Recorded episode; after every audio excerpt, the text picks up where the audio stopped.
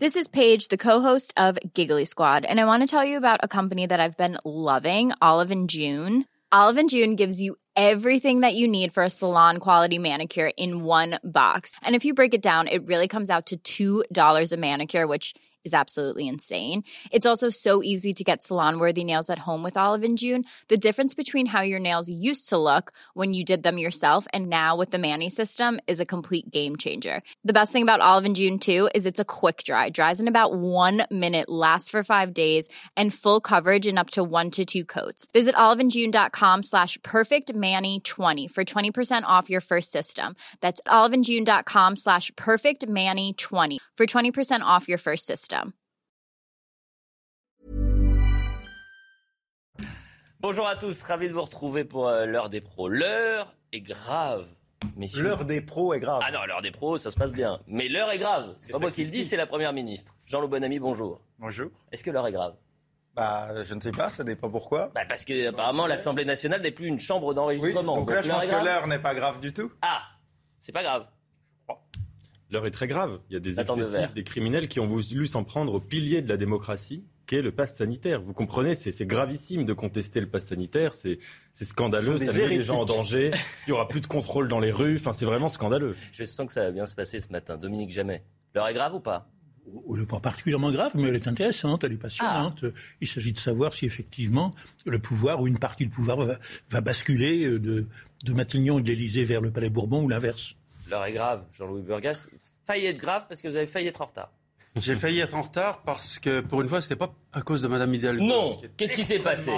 Qu'est-ce qui s'est passé J'ai été coincé dans un ascenseur. C'est pas possible. Ça existe Ouais. encore ça Ça existe encore. Pendant Non, combien de temps mais pas- Mais le- l'heure l'heure est, l'heure est grave parce que pour beaucoup, on sort enfin de la dictature Macron.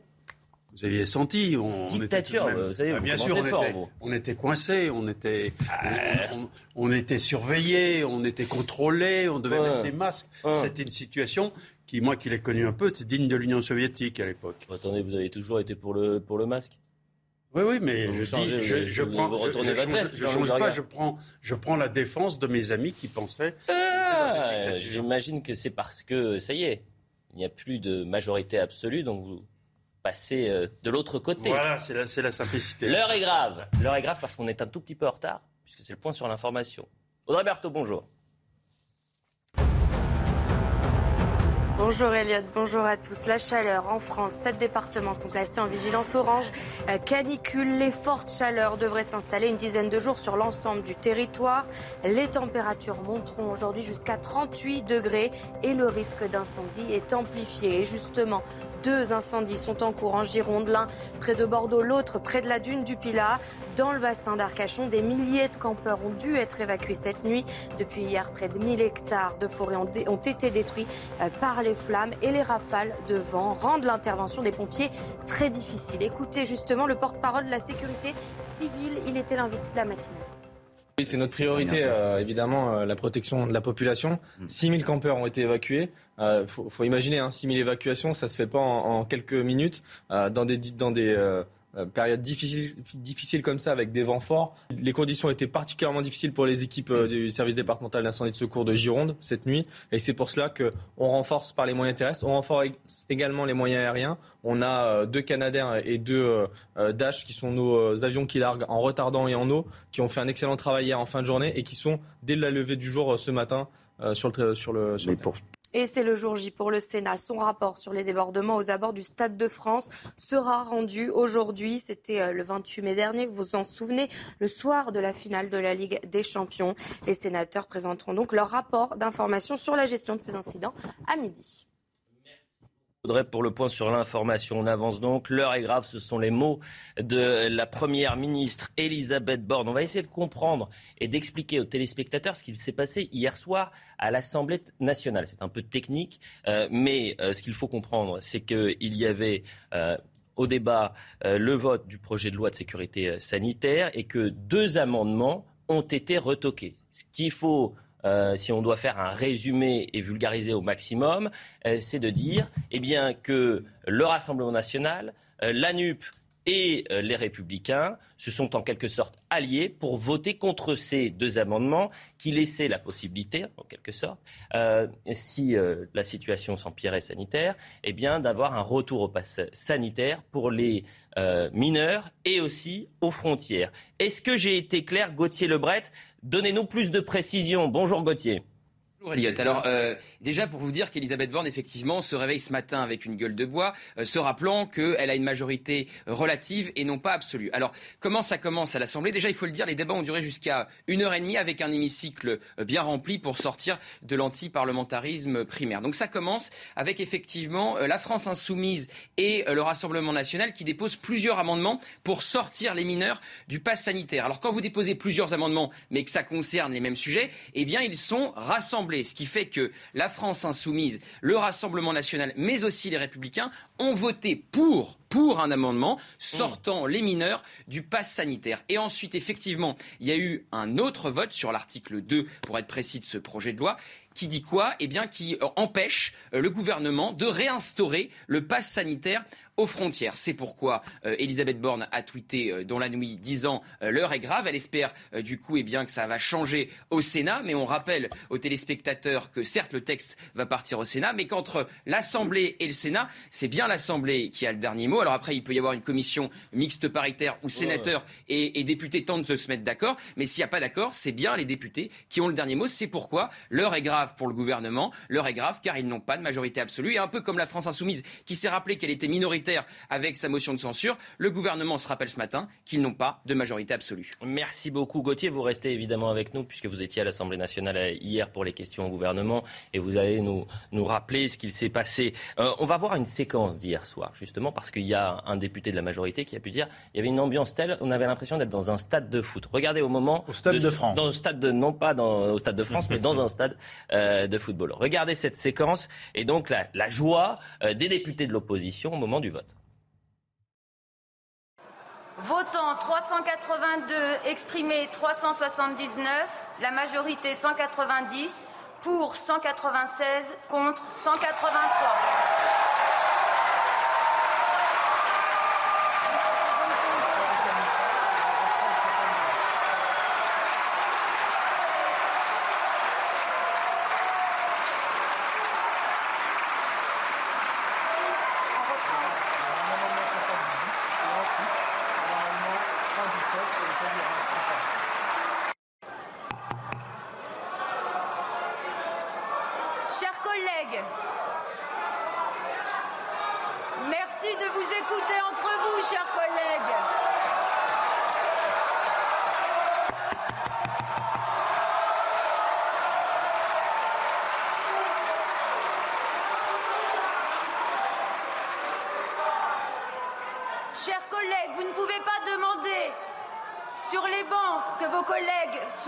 le calme si vous ne montrez pas l'exemple. D'une part, on lui avait reproché de ne pas diriger les débats. La nouvelle présidente de l'Assemblée nationale, apparemment, prend, son pouvoir en main. La deuxième chose, c'est que, vous voyez, tout le monde C'était pas Yael Braun-Pivet hein, euh, qui était à la présidence. Hein. C'était C'était pas, c'était pas elle ah, hein, à l'image. Alors je, retire ce que j'ai dit, mais effectivement, on disait que les débats avaient été mal pendant le, vote de la motion de censure. Les débats étaient mal dirigés. Hmm. Euh, apparemment, euh, Yael Braun-Pivet avait décidé de reprendre un peu ce pouvoir en main. C'était pas le cas.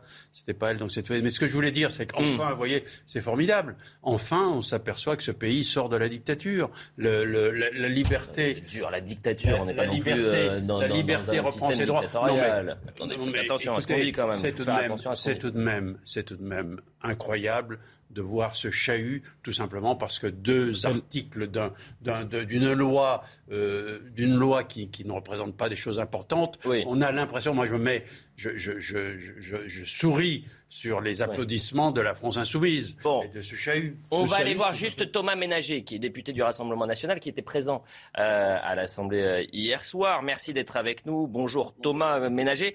Racontez-nous ce qui s'est passé. Ce qui est très intéressant, parce que faut peut-être sortir de l'aspect technique. Dans les faits, il y a en quelque sorte une alliance, euh, du moins dans ce vote, entre le Rassemblement national, la NUP et les Républicains. Il y a une alliance euh, des Français, de la représentativité nouvelle de l'Assemblée nationale. Je pense que hier soir, euh, la République en marche, la majorité ont compris ce qu'était la démocratie. C'est-à-dire que nous avons été élus pour faire passer un certain nombre de, mesures, pour éviter un certain nombre de, mesures de macronistes qui nous étaient demandées sur le terrain. Les Français n'en pouvaient plus euh, de ces mesures liberticides qui les touchaient depuis des mois. Et sous couvert de protéger l'outre-mer alors que le gouvernement n'a rien fait pour l'hôpital public, euh, nous avons évité hier soir des mesures qui auraient empêché les Français d'aller et venir au sein de l'outre-mer et de l'Hexagone ou avec la Corse. Et ça a vraiment été euh, hier soir une belle preuve de la possibilité euh, de l'opposition à apporter euh, des solutions et des mesures concrètes pour les Français. On a besoin aussi de clarification, ce qui veut dire que dans les prochaines semaines, les prochains mois, le Rassemblement national va pouvoir s'allier, je le répète, avec la nouvelle Union populaire écologique et sociale et donc avec des insoumis, par exemple. Mais, mais c'est pas s'allier entre partis politiques, c'est pas s'allier. Euh, hier soir, ce sont par exemple des amendements de notre famille politique, déposés par Marie-France Laureau, par Pierre Meurin, des membres de notre groupe qui ont été votés. Ce mmh. Euh, c'est pas une question euh, d'alliance. Nous, la seule alliance que l'on a, c'est celle pour le pays. Qu'est-ce qui est bon pour le pays? Et c'est pour ça que nous votons à la fois des amendements hier soir proposés par les Républicains, proposés parfois par la France Insoumise, mais surtout proposés par notre groupe, parce que nous n'avons qu'une seule boussole, l'intérêt du pays. Et ce n'est pas euh, des histoires de politique politicienne et de couleurs politiques qui nous intéressent, c'est l'intérêt des Français et l'intérêt supérieur de la nation. Thomas Ménager, une dernière question parce que je vous sais euh, pressé sur ce climat qui règne à l'intérieur de l'Assemblée nationale. Est-ce que vous êtes euh, surpris par eh le, chahut qu'il peut y avoir à gauche comme à droite de l'hémicycle? On voit que le chahut vient surtout de l'extrême gauche euh, qui cherche à faire le buzz sur tout un tas de sujets depuis le début, euh, avec euh, une espèce de bouffonnerie généralisée dans l'hémicycle. Nous, de notre côté, on est au travail. comme je vous le disais, on, essaie de faire notre maximum pour les électeurs qui nous ont fait confiance, ce qui est mon cas comme nouvel élu du Loiret, et j'essaie de me battre à chaque instant. Merci beaucoup Thomas Ménager. Merci je vous tourne vers vous, euh, Dominique Jamais. Vous vouliez réagir. L'heure est grave. Est-ce que voilà, ça veut dire que l'Assemblée nationale n'est plus la chambre en fait d'enregistrement? Absolument. Et cela met, main, cela met fin à un petit jeu pas très amusant qui se poursuivait depuis le second tour des élections législatives sur le thème qui a gagné. Hein? Mmh. Et euh, Jean-Luc Mélenchon, dans un premier temps, disait c'est moi qui ai gagné. Et après l'échec de la motion de censure présenté par la NUPS. Hum. Euh, le gouvernement a triomphé, Madame Borne notamment. Euh, oui, vous prétendiez euh, avoir gagné. Non, ce n'est pas vous qui avez gagné, c'est nous. Nous sommes la majorité, même si la majorité est relative. Hum. Bon. Et bien là, c'est la réponse. ce n'est pas le gouvernement qui a gagné les élections. Une majorité relative, ça s'appelle une minorité. Et effectivement, c'est une espèce de piqûre de rappel assez salutaire, assez salubre. si les trois oppositions, les trois principaux mouvements d'opposition font alliance, euh, eh ben, c'est eux qui sont majoritaires. Mais ça pose une question subsidiaire qui est loin d'être réglée et qui, autant que va durer cette Assemblée, je ne sais pas combien de temps elle va durer, va peser sur les débats et sur le gouvernement. Mmh. Est-ce que les trois forces d'opposition, républicains, NUPS et Rassemblement national, sont capables de faire alliance, soit sur une question importante, mais pas capitale, comme celle d'hier, soit sur des questions capitales.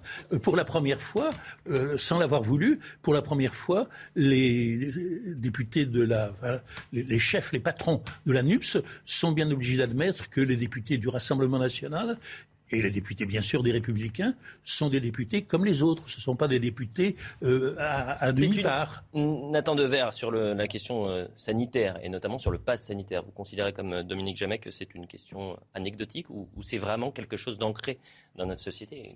Je pense que c'est une question absolument en fait centrale parce que quand même ça fait ça fait deux ans qu'on a vécu quand même pris non pas en dictature mais pris en otage par euh, ces mesures euh, euh, dites exceptionnelles, dites d'urgence, mais qui tendaient à se pérenniser et qui devenaient présenter comme une, qui étaient présentées comme une sorte d'horizon de notre vie. Maintenant, il fallait vivre avec, non pas tellement avec le virus, mais vivre avec les mesures qui étaient là, potentiellement capables de revenir à tout instant. Et c'était une question, c'est une question capitale parce qu'on a aussi vu que c'était pas une question politicienne. C'est-à-dire qu'elle a redessiné tous les clivages politiques. Il y avait des gens de droite qui étaient tout à fait pour le, les, les mesures sanitaires, d'autres qui étaient contre. Il y avait des gens de gauche qui étaient pour, d'autres qui étaient contre. Ça touchait un nouveau clivage qui, à mon avis, un des clivages majeurs des années qui viennent. C'est le clivage entre ceux qui sont liberticides, et il y en a à gauche, il y en a à droite, il y en a au centre, il y en a partout, et ceux qui sont, sinon libertaires, du moins attachés aux libertés publiques. Et quand vous parliez de chahut tout à l'heure, je suis tout à fait d'accord avec vous. Mais le chahut, c'est le principe de la démocratie représentative. Il y a des blocs qui s'affrontent, qui ont été élus par des Français différents un peu comme des, vecteurs qui, iraient dans des directions opposées dans, un référentiel physique. C'est exactement ça. Et ces blocs, ils s'affrontent, ils s'entrechoquent. C'est une très belle nouvelle de voir que le Parlement existe et que le Parlement est de retour. Oui, mais c'est juste au moment où la question que vous dites principale ou essentielle cesse de l'être que, que, ces produits se votent. C'est-à-dire que le gouvernement était partisan de continuer à maintenir des mesures d'exception. Et ce que, traduit, me semble-t-il, le vote euh, majoritaire des trois oppositions, c'est l'idée que désormais on peut vivre avec l'épidémie, on peut vivre avec la maladie sans pour autant porter atteinte à des libertés fondamentales. Mmh. C'est plutôt un signe de oui. Juste qu'on fasse hein attention à ce qu'on dit, qu'on ne parle pas de dictature euh, sur notre territoire. Je pense que c'est excessif. C'est ça, mais, mais, la pandémie, eh ben, la voilà qui euh, tend à être ravalée peu à peu, modestement, vers le rang d'une maladie saisonnière. Très intéressant ce, vote ou anecdotique euh, Jean-Loup Bonamy. Alors non, moi, je trouve ça intéressant, mais déjà sur le, le, plan sanitaire, je trouve que ce vote est une bonne nouvelle parce que euh, j'ai vu des, chiffres qui m'ont qui m'ont un peu euh, inquiété. C'est-à-dire que là, actuellement, la France est l'un des pays au monde qui, euh, à l'instant T, pratique le plus de tests sur le Covid et que ce sont des milliards et des milliards qui sont engloutis en fait désormais en pure perte, puisque les autres pays euh, étrangers désormais pratiquent beaucoup moins de tests. Ils ont appris à vivre avec le virus, mmh. le virus qui a perdu de euh, son intensité, ah alors qu'en France, on voit qu'il y a un peu une persistance de le virus a perdu de son les statistiques. Non, mais le virus a perdu de son intensité. Moi, j'ai pas besoin d'être médecin pour voir le nombre de morts. Bah, moi, non, mais c'est la, panique qui a perdu de son intensité. On voit on voit que euh, y a, il peut toujours en France que la France est, l'un des pays, je le vois par ce nombre de tests, qui peut être le plus sujet à une, euh, à, une reprise, à une résurgence de, l'hystérie covidienne. Mmh. Et euh, donc, je, le vois, puisque cet argent, si on le mettait dans les hôpitaux, pour les soignants, dans les urgences, il serait bien mieux utilisé que ces tests qui ne sont pas un investissement. Parce qu'une fois que vous faites un test, bah, c'est fini. Et je vois que les autres pays en font beaucoup moins. Donc, je vois par là qu'on peut être sujet à euh, une nouvelle poussée de fièvre euh, hystérico-paranoïaque. Et euh, donc, dans ce la vote, ce matin. me rassure. Ce vote vous parliez du... Surtout que c'est un vote pour les mineurs. Vous savez, on, demandera, on, ne pourra pas exiger le pass sanitaire pour les voyages à l'étranger des mineurs. Oui. Vous êtes au courant que les mineurs ne sont absolument pas touchés par des formes mortelles du Covid-19. Euh, J'ai regardé depuis le début de la pandémie. En deux ans, il y a eu 28 mineurs morts en France du Covid et ils avaient tous de lourdes comorbidités. Vous parliez du système de santé, on va écouter le ministre de la Santé François Braun. Eh bah, qui met l'argent des tests dans l'hôpital. Bah, lui, il veut continuer à se battre. Concernant ces amendes. C'est un entesté. On l'écoute. Le ministre de la Santé. On écoute d'abord le ministre de la Santé, les tests. Écoutons le ministre de la Santé. Contrôle sanitaire aux frontières, puisque, passe, puisque le pass, ça fait toujours penser à pas mal de choses. Euh, c'est une alliance, euh, certes, de circonstances, vous l'avez dit, entre LFI, RN et, et LR. Dans ce texte, le, choix, le gouvernement a fait le choix de la responsabilité individuelle et collective, un peu ce que je vous disais tout à l'heure, apprendre à vivre avec, mais pour autant continuer à prévenir mm. et nous donner la possibilité de contrôler nos frontières devant l'émergence d'un variant euh, plus dangereux, parce que le virus continue à muter. Cette possibilité nous a été pour l'instant supprimée. Eh bien, je vais continuer à me battre, je vais continuer à convaincre dès tout à l'heure au Sénat pour expliquer qu'il faut défendre ces dispositions, que cet article 2, il est juste, il est pertinent, qu'il faut qu'on se garde cette possibilité pour protéger les Français. Je l'ai dit hier euh, à l'Assemblée, c'est ma seule boussole, protéger la santé des Français. Est-ce que ça c'est vous voulez réagir, Jean Oui, bah, je, suis très content d'entendre cette, expression. Alors là, c'est que des bonnes nouvelles, puisque le ministre a parlé de protéger les frontières. Hmm. Je croyais que c'était un mot qui était réservé aux, populistes, aux, heures sombres de notre histoire, qu'on laissait nos frontières ouvertes dans le domaine commercial, où on était envahi de produits hmm. chinois qui détruisaient nos emplois. Pareil pour les migrants, on ne pouvait rien faire. Bah, je suis très content de voir qu'en fait, d'après le ministre, on peut protéger nos frontières, que c'est possible. Bah, je l'en félicite simplement j'aimerais que ce soit sur autre chose que sur le Covid. Mais ah, ce que je trouve remarquable, c'est que Olivier Véran a changé en bien. Hein il est bien mieux qu'il était euh, jusque récemment. Bien sûr. je voudrais rappeler une nouvelle fois que l'article qui a été, les deux articles qui ont été refusés par les, par les députés ne, ne, concernent pratiquement personne et n'ont aucun effet particulier sur, sur l'épidémie. Euh, et puis, euh, rappeler aussi que la dictature du colonel Macron, jusqu'à présent, dans cette épidémie. Arrêtez de parler de dictature, Jean-Luc Elle n'a pas si mal fonctionné. à le défendre il y a, il y a six semaines. Elle n'a pas si mal fonctionné, cette dictature de, du, colonel Macron. Ah, vous continuez à parler de dictature. Et, je préfère la dictature. C'est pour euh, ironique. Vous n'entendez pas les, guillemets. Je préfère la dictature du colonel Macron à la dictature du colonel Mélenchon, ah. même s'il est derrière l'Assemblée nationale. Jean-Louis Burgat devra faire des guillemets avec ses Oui, oui, faites-le. C'est Attention, moi, moi j'ai pas, pas, employé le mot de dictature, mais ce, qu'a dit Jean-Loup est très intéressant. Euh, euh, euh, le macronisme, c'est un mouvement politique qui est né quand même en grande partie du fait de dire nous ne sommes pas dans le repli sur soi, nous ne sommes pas dans les frontières fermées, nous sommes pour un pays ouvert. C'était toute la campagne de 2017, le, repli sur soi versus la France ouverte. Et en effet, la, la politique qui a été menée euh, d'un point de vue sanitaire, était une politique aux antipodes des principes d'Emmanuel Macron, puisque c'était la politique des frontières fermées, mais même de, de, l'autre qu'on refuse de voir. C'est même le chez-soi qui est, on était barricadé chez soi. L'autre devenait en marche à rester chez oui, vous. Et Mathieu Slama a une très bonne formule. Il dit la politique sanitaire. Il parle pas de toute la politique de Macron. Mhm. La politique sanitaire menée en France était une politique d'extrême droite. Parce que mhm. c'est, mais c'est ce qui est. bon, on va avancer un petit peu. Je veux juste qu'on écoute une dernière déclaration. De la, de la méfiance, du repli, etc. Sur ce sujet, dernière déclaration. Dominique Jamais, vous ne voulez pas qu'on avance des virus. Ah, oui. Est-ce qu'on peut écouter Adrien Quatennens qui était l'invité de la matinale et qui était l'invité du Johan Usaï ce matin, qui dit euh, finalement qui se moque un peu de Elisabeth Borne, qui dit ah bah oui, l'heure est grave quand la démocratie fonctionne. J'ai vu que Mme Le Pen sur les réseaux sociaux euh, félicitait ses victoires. Pardon, mais Madame Le Pen, hier, pendant tout le débat, elle était absente, d'accord? Et y compris ses électeurs doivent le savoir. C'est que ça fait deux fois, là, depuis le début des travaux à l'Assemblée, que Mme Le Pen n'est pas au rendez-vous dans des moments importants. Elle n'était donc pas là s'agissant du pass sanitaire, pas plus qu'elle n'était là euh, au début de la semaine, quand il y avait l'opportunité de voter une motion de censure capable de renverser un gouvernement battu aux législatives. Donc, si vous voulez, Madame Le Pen, elle fait des effets de tribune sur les plateaux de télé, mais ses électeurs doivent savoir qu'à l'Assemblée, eh bien, quand il y a des moments importants, elle est sans doute, je ne sais pas où, d'ailleurs, peut-être à la piscine, mais en tout cas, elle n'est pas là. L'heure est grave, nous dit Elisabeth Borne. C'est-à-dire que quand la démocratie fonctionne, quand le Parlement n'est plus la chambre d'enregistrement qu'il a été dans le quinquennat précédent, alors l'heure est grave. Non, au contraire, ce qui se passe, c'est que c'est la démocratie qui a fonctionné. Que prévoyait ce texte en réalité? Ce texte prévoyait euh, que le, Parlement délègue ses pouvoirs au gouvernement. C'est ça dont il est question. C'est-à-dire que vous avez un gouvernement qui est battu aux élections législatives, une première ministre qui ne sollicite pas la confiance du Parlement, mais qui vient devant l'Assemblée nationale sur le premier texte dire, eh bien, s'il vous plaît, déléguez-nous vos pouvoirs, vous autres les parlementaires, pour qu'en toute hypothèse, nous puissions encore recourir à des dispositions de type passe sanitaire. Et c'est dans la continuité de ce qui s'est passé euh, hier euh, après-midi lors des premières questions au gouvernement. On a beaucoup parlé de ce climat euh, dans l'hémicycle avec un semblant de cours de récréation. Vous parliez de la présidente Jean-Louis Burga, Yael Braun-Pivet, qui a essayé de remettre les pendules à l'heure, remettre un peu d'ordre. Regardez cette petite séquence, on a concocté les meilleurs moments. Madame Simonet, Madame Simonet, je vous précise, Madame Simonet, je vous parle. Je vous précise qu'avant toute prise de parole, il est d'usage de saluer la présidence dans cet hémicycle. Madame la ministre. Alors, si vous posez des questions et que vous n'écoutez pas les réponses, je ne vois pas vraiment l'intérêt de la séance. Madame la ministre, vous avez la parole.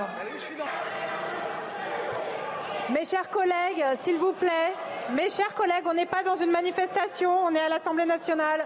On va dire aux téléspectateurs, Jean-Louis, à chaque fois que elle y a quand vous avez écouté la séquence, vous dites voilà, enfin. Mais oui, mais on est dans une, enfin, on est dans une sorte de crise de la démocratie. Ah. On se pose des questions sur la façon dont les pays peuvent être gouvernés aujourd'hui. Les régimes évoluent. Nous, on est passé effectivement d'un régime dit parlementaire à un régime qui est présidentiel. Mais il faut que les hommes politiques puissent s'exprimer d'une façon normale, qui ne s'expriment pas comme dans une cour de récréation, dans une banlieue euh, malfamée ou avec euh, une impossibilité de s'expliquer. On ne s'explique pas en, s'insultant. C'est ce que les, députés, les députés euh, Nupes passent leur temps à interrompre les autres. On a entendu même avant les élections une députée qui disait si un autre député, je me souviens plus de son nom, monte à la tribune, il y aura du chahut, il ne pourra pas parler. Mais où veulent-ils vivre? Dominique Jamais. Ce qui était vraiment grave, pour reprendre l'adjectif. Elisabeth Borne. L'adjectif qui est sur le que, vous souhaitez qu'on emploie ce matin. Hein. Ah, moi, c'est la première ministre, pardonnez-moi. D'accord. Donc, pour répondre à Mme Borne, ce qui était grave depuis des décennies maintenant, hmm. c'était qu'on pouvait se demander d'élection en élection si les législatives servaient à autre chose qu'à donner une majorité au président à une majorité de Godillot et si l'Assemblée avait toujours un rôle, une nécessité, une raison d'être. Hmm. Ça a été tranché, c'est en train d'être tranché. Le curseur, maintenant, penche de nouveau vers le régime, euh, vers un régime reparlementarisé, comme disait euh, Jean-Luc Mélenchon. Mélenchon. Et euh, ce qu'il ne faudrait pas, c'est que la forme l'emporte sur le fond et que les débordements verbaux et gestuels des députés fassent croire à un retour de la quatrième République que les gens ne souhaitent certainement pas. Les séances de l'Assemblée, les premières séances, ont eu un tour pour le moins désordonné et pas très, comment dirais-je, pas, pas, très, honorable. Mmh. Mais le fond est beaucoup plus important. Effectivement, l'Assemblée compte de nouveau. Le pouvoir s'est déplacé de l'Élysée et de Matignon vers le Palais Bourbon. Il s'agit de savoir où le curseur s'arrêtera. Et justement, la publicité, on revient dans un instant, euh, messieurs. C'est très intéressant, c'est qu'on a parlé de la forme, on va parler du fond, et notamment de cet échange entre Elisabeth Borne et euh, Marine Le Pen hier après-midi dans l'hémicycle sur la question migratoire. Et on va voir, et c'est surprenant, euh, c'est que finalement les deux peuvent se rejoindre, mais que la majorité présidentielle et la Première ministre ne veut absolument pas euh, créer un lien avec le Rassemblement national. Est-ce que c'est une erreur? Vous allez répondre à cette question juste après la pub. À la suite de l'heure des pros avec Jean-Louis Burga, Dominique Jamais, avec Jean-Loup Bonamy et Nathan Dever. On va voir cet échange entre euh, Elisabeth Borne et Marine Le Pen. C'était hier à l'Assemblée nationale et ça témoigne de quelque chose. C'est cette euh, euh, ce, discours de façade qu'il y a du côté de la majorité, d'aller en permanence en confrontation avec le Rassemblement national qu'il considère d'extrême droite sur des thématiques où il devrait y avoir une concorde. Et euh, d'ailleurs, c'était l'objectif du président de la République, d'être le président de la concorde et non de la confrontation. Et pourtant, ce qu'il se passe à l'Assemblée nationale, c'est l'inverse. On fait un point sur l'information et je vous montre la séquence juste après. Salah Abdeslam a été extrait ce matin de la prison euh, de Fleury-Mérogis en Essonne. Il va être transféré en Belgique où il doit être jugé à partir d'octobre pour les attentats euh, de Bruxelles en 2016.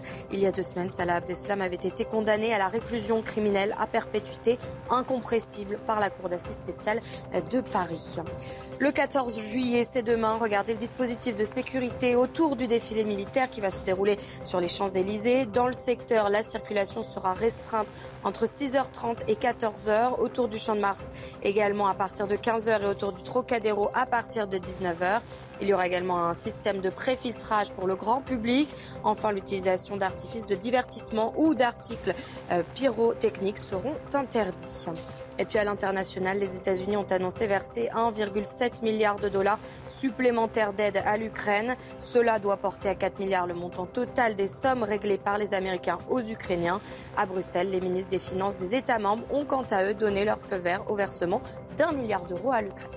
Merci Audrey. On va voir donc cet échange euh, et c'est euh, autour de la question migratoire. Et vous savez que euh, le ministre de l'Intérieur Gérald Darmanin le week-end dernier a pu dire qu'il faut avoir une politique migratoire beaucoup plus ferme, notamment contre les migrants qui commettent des actes graves. Vous allez voir cet échange entre Elisabeth Borne donc et Marine Le Pen.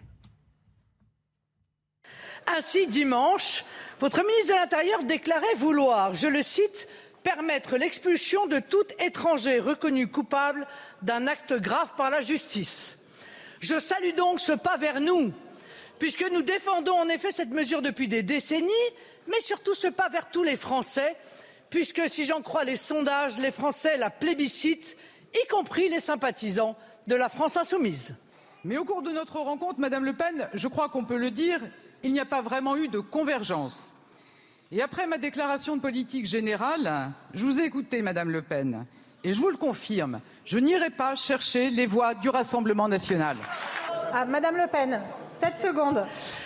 Juste quelques secondes. Euh, et concernant les OQTF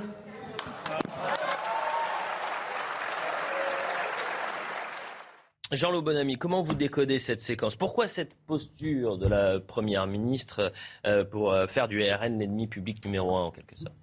Ah, euh, bah, il faut faire un peu de, psychologie, je dirais même de, psychanalyse, pour essayer de comprendre les ressorts électoraux du macronisme. Hmm. C'est-à-dire que le macronisme a une stratégie psychologique et sociologique extrêmement puissante sur le plan électoral. C'est de dire, si vous votez pour nous, vous faites partie du camp du bien.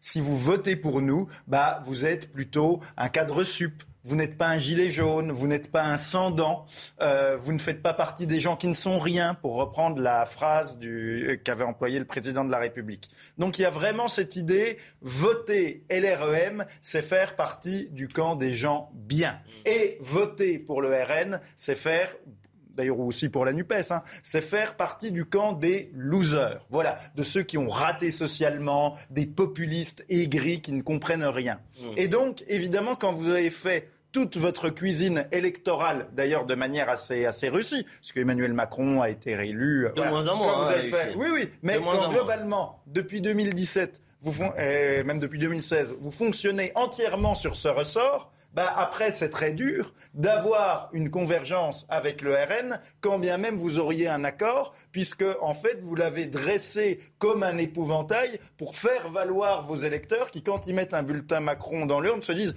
Ah là là, moi, je ne suis pas un pauvre type du RN, je suis quelqu'un de bien. Hmm. Donc, du coup, c'est très dur d'avoir une convergence. Mais Jean-Louis Burga, sur une question aussi euh, importante, elle n'est pas simple, bien évidemment, mais euh, c'est une question de bon sens, où l'accord peut être trouvé rapidement. Cette euh, volonté de diaboliser à chaque fois le Rassemblement national. Est-ce que ça a un sens selon vous?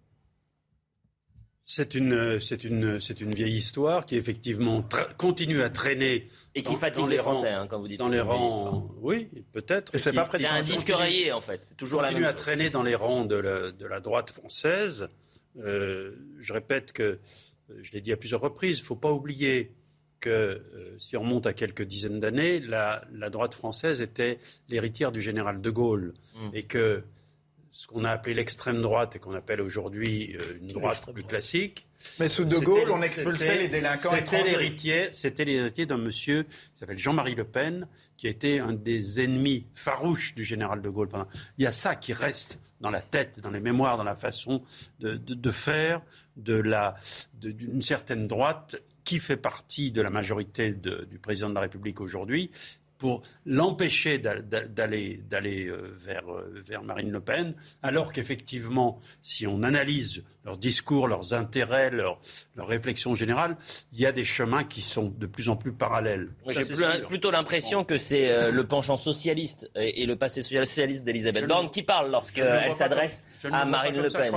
Nathan Elisabeth Borne a, viré sa cutie sur le plan euh, socialiste, je crois. Bon, semble-t-il. Nathan Dever, est-ce que euh, finalement c'est pas contre-productif d'agir comme cela? Alors, là, il y a triangulation. Donc on voit à l'Assemblée euh, le macronisme qui est très gêné parce qu'ils ont passé depuis six ans leur vie à dire que les extrêmes se valaient et à dire un peu tout et n'importe quoi sur la question des extrêmes. Parfois, il disait que Mélenchon, c'était quand même mieux que Le Pen, c'était pas la même chose. Parfois, il disait, euh, Darmanin à Le Pen, quand il lui disait qu'elle était trop molle, il semblait plutôt dire l'inverse, etc. Et là, on est en train de voir, en fait, que se passe-t-il? Moi, je ne doute pas un instant de la sincérité de Mme Borne quand elle dit ce qu'elle dit. Mais la question n'est pas là. Il y a des, des mesures, des propositions, des idées du gouvernement qui sont plébiscitées, saluées, euh, félicitées par Marine Le Pen, donc et par les Français de manière générale. Par l'extrême droite. Pourquoi Marine Le Pen, que vous liez à l'extrême droite C'est pas une insulte. Bah, je suis pas moi, je dire que c'est centre-gauche, mais on peut dire que c'est la droite ou euh, la droite nationaliste. Mais Alors, moi, je vais vous dire... que c'est l'extrême droite. Je pense pas que le mot extrême en soi soit, soit une insulte. Ça dépend à côté de quoi on le met. Vous voyez, donc en soi, c'est. Je suis pas sûr que ça soit une insulte, mais je suis pas sûr que ça, ait du sens. Surtout, c'est ça qui est intéressant. Euh, il y a une distinction. Vous voyez, la droite des Républicains, elle existe. C'est une droite qui, je n'ai pas dans sa meilleure forme, je vous mm. l'accorde. Mm. Et euh, d'ailleurs, c'est pas pour rien qu'à l'Assemblée, le Rassemblement est plus à droite que les républicains. En je ne suis pas sûr que ça soit quelque chose de positif quand vous dites à quelqu'un vous êtes extrémiste. Ah, non, ça dépend. Ah pour, moi, ça, ça dépend. être radical, c'est très bien. Ça, dépend sur quel terrain. Ou, être, être extrême. Euh, par exemple, je pense que être d'extrême gauche, pour, pour quelqu'un qui est d'extrême gauche, c'est pas une insulte. Je mm. Je vois pas pourquoi ce serait une insulte euh, euh, spécifiquement de, de, de, dire d'appeler les gens par leur nom. Mais si vous voulez, je peux dire. ah bah je non, c'est pas si je veux. C'est vraiment simplement par le, par le centre gauche de, Marine J'ai comme l'impression que les Français qui ont notamment voté pour Marine Le Pen ne supportent pas ou ne supportent plus le fait qu'on les taxe d'extrémisme. mépris. Bah, c'est une forme de... Ah, est-ce que c'est une forme de mépris? Tiens, Nathan Devers. Non, non, mépris... non, non, ça c'est. Le mépris d'Elisabeth Borne. Borne. Ah, Dominique Jamais. Écoutez, le, le gouvernement et sa majorité relative ont choisi depuis le début de cette législature un jeu extrêmement curieux. Il y aurait des députés qui seraient raisonnables et fréquentables, ceux de cette majorité relative, qui est une minorité, et il y aurait des députés, des partis, des groupes qui ne le seraient pas, à l'extrême gauche, à l'extrême droite, la NUP d'une part, et d'autre part le Rassemblement national. Euh, au passage, il faut signaler que c'est quand même euh, rejeté euh, de l'arc républicain des gens qui représentent 45% du vote. C'est énorme. Mm. Bon, il y aurait donc des députés qui seraient moins députés que les autres et des citoyens, ceux qui les ont voté- élus, qui seraient moins citoyens que les autres. Mm. C'est un jeu curieux. Le, la NUPS est partagée parce que elle, elle n'attaque pas le gouvernement. Au contraire, quand il stigmatise le Rassemblement national, la, la NUPS attaque le gouvernement et sa majorité lorsqu'elle les soupçonne de collusion avec le Rassemblement national. Et euh, bien qu'ils soient eux-mêmes montrés du doigt, les gens de la NUPS euh, considèrent qu'il est normal, qu'il est acceptable de continuer à euh, exclure euh, du rang des euh, gens fréquentables le Rassemblement national. On va aller voir. Attendez, ju- Oui. Juste une chose, ça n'est pas républicain et en tout cas ça n'est pas démocratique. Ce que je voudrais simplement dire, en excluant tout jugement moral, c'est que le jeu qui a consisté effectivement à exclure le Front National puis le Rassemblement national de l'arc républicain. Ben, ça a sim- simplement abouti à ce que le Rassemblement na- national est passé en 50 ans de 0,5% des voix à 20% des voix. C'est peut-être donc une erreur politique en plus d'une erreur morale. Poserai la question de, l'erreur politique et ou morale. Euh, Gauthier Lebret, vous qui étiez présent euh, hier à, l'Assemblée nationale, racontez-nous un peu les coulisses, comment ça s'est passé, ce climat extrêmement euh, tendu. Et puis, euh, vous avez dû entendre ce qu'il se disait sur le, plateau, c'est-à-dire qu'il y a quelque chose de contre-productif d'aller en permanence dans la confrontation avec euh, le- les partis de, droite, euh, alors que justement, euh, ce gouvernement n'a pas la majorité absolue va devoir trouver en quelque sorte des alliances. Oui, euh, bah, Elisabeth Borne, elle joue la confrontation à la fois avec le RN, ça c'était hier, mais aussi avec euh, la NUPES et la France Insoumise, ça c'était lors de la motion de censure quand elle, leur a dit vous n'avez pas gagné euh, les législatives, vous n'avez pas gagné la présidentielle, c'est moi la première ministre. Alors pourquoi elle fait aussi cela? Pourquoi elle joue la confrontation et tente de rediaboliser Marine Le Pen? Eh bien c'est pour répondre aux, aux accusations, vous savez, de pacte entre la République en marche, entre la majorité et le Rassemblement national, puisqu'il y a eu ces accusations après que le RN ait remporté plusieurs vice-présidences à l'Assemblée grâce aux voix euh, de euh, la République en marche. Alors comment ça s'est passé hier? Oui, il y avait du chahut, effectivement, il y a eu du chahut hier après-midi et cette nuit jusqu'à euh, tard dans la nuit, mais euh, c'est plutôt un, un fait politique. On parle de l'Assemblée nationale ensemble, Elliot, depuis trois jours. J'ai l'impression de travailler sur une chaîne parlementaire. C'est Mmh. bien la preuve que c'est là que ça se passe. Et ce qui s'est passé euh, cette nuit, avec euh, eh bien les amendements qui ont été retoqués, les points du gouvernement qui ont été retoqués sur le pass sanitaire, ça se passera peut-être eh bien dans les années à venir sur d'autres points. C'est pour ça que le gouvernement est très inquiet ce matin. Bah, effectivement, il peut être inquiet s'il continue à agir de la sorte. C'est sûr que peu euh, d'amendements, ou du moins peu de lois, vont, passer.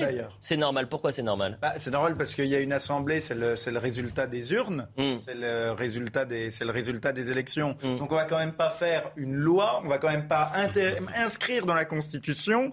Il est interdit à LR, euh, à la Nupes et au RN de voter ensemble. Voilà, vous pouvez faire une preuve loi. de diplomatie, vous voyez ce que je veux dire? D'aller vers euh, les euh, députés qui représentent en quelque sorte l'opposition pour essayer de trouver des points de concorde. Mais c'était peut-être une idée complètement saugrenue, non? Ah, non, mais leur idée, c'est qu'ils ont éventuellement un certain nombre de convictions sur certains sujets, Mm. et donc ils votent en fonction euh, également de je, parle de la majorité. hein. Je parle de la majorité qui oui. doit aller vers l'opposition plutôt que d'aller en confrontation avec Bien sûr, mais s'il y a des divergences, on voit mal comment euh, LPE, parce qu'en fait, je pense que quand même sur la question migratoire, par exemple, il y a quand même plus de divergences de fond Mm. que euh, ce qui est dit. C'est possible. Jean-Louis. Non, moi, je voudrais. Veux- comprenez bien mon propos, je ne veux pas me prononcer pour ou contre un parti, ce n'est pas du tout ce que je veux dire. Je veux dire simplement qu'on est à nouveau dans des débats qui me rappellent la quatrième, voire la troisième République. C'est-à-dire à l'époque où pour aller euh, rencontrer le président des États-Unis, on prenait le bateau, ça mettait huit jours, Hum. et puis où de temps en temps, pour euh, joindre euh, un problème, un conflit quelque part en Afrique, on appelait le, le standard et on, nous on était rappelé le lendemain. Donc je veux dire, on est aujourd'hui, alors que la, la frontière, la frontière, la frontière russe est, notre menace principale des décisions doivent être prises dans l'instant, que les présidents doivent pouvoir se parler nuit et jour. Mmh. On est revenu dans un système où les grandes décisions vont être prises après, quatre jours de débat. Mais à qui la faute À qui la faute, Jean-Louis Burgard Et à qui la faute ben, La faute, elle est à un système qui s'est réalisé. Ah, c'est le système le problème. Ah bah, Jean-Louis, c'est quand, quand, même pas euh, notre faute. On donne à Emmanuel bah, Macron la constitution de la 5ème République. Vous, êtes en train de défendre. Une vous êtes en train de dire enfin, enfin la liberté est revenue. Enfin, on va pouvoir m'accueillir Enfin, on va pouvoir discuter. Enfin, vous préférez avoir une Assemblée nationale qui amène à tout. Enfin, il va pouvoir y avoir des, des brouillons, des, des bagarres, des ah, enfin, l'Assemblée représente la, vous êtes en la population française. monde aujourd'hui qui doit être. moi, je suis gouverné dans l'instant. Voilà, 9h43 et ça se réveille sur le plateau. Enfin. Imaginons, je sais, si c'était Marine Le Pen qui était présidente de la République, vous seriez bien contente qu'elle n'ait pas la majorité absolue et que ce soit une assemblée comme celle-là. Vous, vous ne diriez pas la présidente de la République a besoin d'une majorité absolue. Je vous seriez bien content. Ou, ou si c'était Mélenchon président, vous seriez bien content. Je ne me prononce que sur des questions d'efficacité et de Mais vous seriez bien content qu'elle ne soit pas là, cette efficacité. On est 8 milliards et ces 8 milliards ne se gouvernent pas. Si Jean-Luc Mélenchon était... Jean-Louis Burgat, je vais vous poser une question si Jean-Luc Mélenchon était président, est-ce que vous seriez ben, pour qu'il ait la majorité absolue pour des raisons d'efficacité Ça va pas, Jean-Luc Mélenchon. Je vous l'ai dit au début. Vous, vous voudriez une majorité macroniste quand même Nathan Devers. C'est intéressant la période qu'on vit parce qu'on entend beaucoup de discours qui relèvent quand même, je trouve, d'une certaine forme d'antiparlementarisme larvé. Et ce que vous avez dit sur la troisième et la quatrième, je trouve qu'on est très injuste avec la mémoire de ces régimes politiques. Alors, sur le plan géopolitique, je suis d'accord avec vous qu'ils ont euh, été un naufrage l'un comme l'autre, parce que la troisième a, mené à la défaite de, de 40 et n'a rien fait euh, pour, pour, pour, voir euh, l'hitlérisme et, le, et, et, la quatrième, c'est casser la, tête contre le mur de la guerre d'Algérie. Mais sur le plan de la politique intérieure, je suis désolé, c'était des régimes dont l'instabilité était précisément non pas une, un gage de de, chaos permanent, mais au contraire d'avancées sociales, euh, d'avancées politiques. Il y a eu toutes les lois auxquelles on tient le plus ont été faites sous la, sous la Troisième République, sous la Quatrième aussi, un petit peu. Et donc, si vous voulez, je pense que là où la France a... grandi sous la Cinquième République. Pas sous la troisième, je, je, pense que là où vraiment on fait erreur, c'est qu'en 62, il y avait besoin d'un homme fort. Et d'abord la cinquième, excusez-moi c'est un régime qui est intéressant pour les grands hommes. Moi, je veux dire, le, général de Gaulle, euh, président de la République, qui a la, cinquième, la, constitution de la Ve République pour mm. lui, je comprends. Je suis pas sûr qu'aujourd'hui, on ait des hommes de cette trempe et que ce soit très utile de réunir tous les pouvoirs en un seul individu. Mm. Alors, sur le plan géopolitique, je suis d'accord avec vous, mais sur le plan de la politique intérieure, je trouve que c'est beaucoup plus salutaire d'avoir un parlement. Jamais je, ne sais pas si on ne s'est pas un peu insensiblement éloigné de l'actualité et de l'émission. Un petit peu, mais parfois c'est bien de faire des pas de côté. mais, recentrer le débat. Je recentre un petit peu. Recentrer. parce que euh, une des caractéristiques de la situation, de la situation actuelle, c'est qu'elle est tout simplement loufoque. Je m'explique. À peine élu président de la République avec 58% des votants, une belle marge, grâce aux voix notamment de la NUPS, des partis de gauche, le président et sa majorité relative ont décidé d'oublier à qui il devait cette élection et de faire comme si, sur son nom, son projet, sa politique, le président avait été réélu. C'est faux. Et il se trouve que parallèlement, symétriquement, la NUPS est assez gênée elle aussi, car quelquefois elle est amnésique, quelquefois elle ne l'est pas. Quand elle ne l'est pas, elle rappelle à Mme Borne et elle rappelle à M. Macron que sans les voix de la gauche, il ne serait pas là. Et puis l'instant d'après, ils disent non, non, non, non, nous, nous sommes la seule vraie opposition, celle qui n'a jamais pactisé avec la majorité actuelle, et nous n'avons rien à voir dans votre élection. Et d'ailleurs, c'est nous qui sommes légitimes, avec nos 25% de voix, contre vos 58 ou vos 28%. Donc, on est dans une assemblée dont les premières séances se caractérisent, sont marquées du saut de euh, euh, l'incohérence, du mensonge, de la euh, de l'amnésie, de toutes sortes de maladies mentales. la vérité. Il nous fallait un psychologue sur ce plateau en fait pour commenter l'actualité à l'Assemblée nationale. La vérité, c'est qu'on a un président impopulaire, on le disait avant qu'il soit élu, et bien qu'il ait été réélu, il était impopulaire et il est toujours impopulaire. Et le dernier sondage le confirme. Je vous donnerai les chiffres dans un instant. Et ça n'est pas forcément... Euh, impopulaire il était, impopulaire il est resté. Ah impopulaire il est... malgré l'élection... Autre, autre échange, autre, autre échange à l'Assemblée nationale euh, entre la majorité justement euh, présidentielle relative hein, bien sûr, et le Rassemblement national sur la question de la police. Et c'est Gérald Darmanin qui est interpellé par un député du RN. Regardez. Le malaise chez les forces de l'ordre est profond, Monsieur le Ministre, bien plus que vous ne le croyez. Elles se sentent abandonnées, inconsidérées, présumées coupables et méprisées par une certaine classe politique totalement déconnectée de la réalité. Ma question est simple, Monsieur le Ministre. Quelles mesures de bon sens allez-vous mettre en œuvre pour véritablement assurer la sécurité des Français, qui est la première des libertés? Monsieur le député, je vous félicite de votre élection. J'espère simplement que, et très sincèrement, vous n'êtes pas porte-parole corporatiste, quelle que soit cette belle corporation, mais de tous les Français. Et vous aurez dans votre permanence tout un tas de gens, qu'ils soient policiers, qu'ils soient victimes, qu'ils se pensent. Non, je ne suis pas méprisant. Quand j'ai commencé à faire euh, campagne, Madame la députée, le National faisait 38%. Quand je me présente à la mairie, il fait 9. Peut-être que le style est assez efficace. Les moyens que nous donnons à notre police nationale, il faut les voter ici. Votre groupe n'a voté aucun des budgets qui a vu l'augmentation des moyens de la police. Mais est-ce qu'avec ce ton-là, on va pouvoir avancer à l'Assemblée nationale? Est-ce que euh, finalement il dit je suis pas méprisant Est-ce qu'il l'est un petit peu Nathan Dever Un petit peu beaucoup même.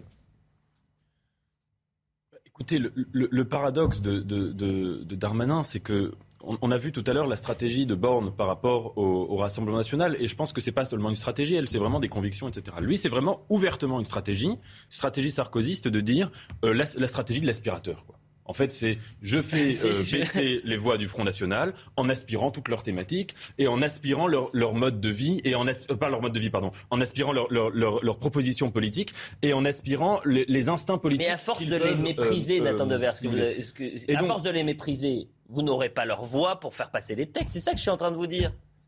Mais Donc votre aspirateur, il fonctionne peut-être sur une élection, mais il ne fonctionne pas à l'Assemblée. C'est qu'il les prend. Il va falloir en trouver un performant d'aspirateur. C'est qu'il les prend presque par leur droite. Quand il avait dit à Marine Le Pen qu'elle était trop molle, vous voyez, c'est une stratégie qui est inverse euh, à celle qui, est euh, celle de la plupart des macronistes. Jean-Loup Bonamy. Non euh, c'est oui j'aime bien les métaphores électroménagères du ouais. le karcher, l'aspirateur.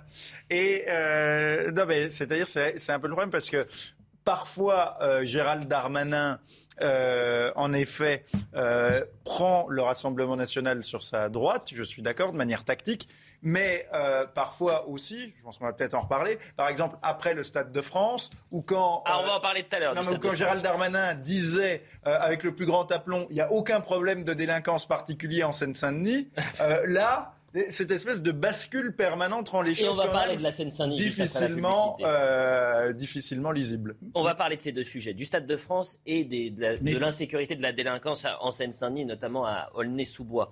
on sera avec. Pour euh, reprendre l'image du siphonnage qu'a employé Nathan Dever, c'est parfaitement exact. En se présentant comme l'homme de la police, de la sécurité, de, de la lutte contre l'immigration abusive et que sais-je encore, Nicolas Sarkozy avait siphonné les voix du Front National à l'époque et l'avait ramené à un niveau extrêmement bas.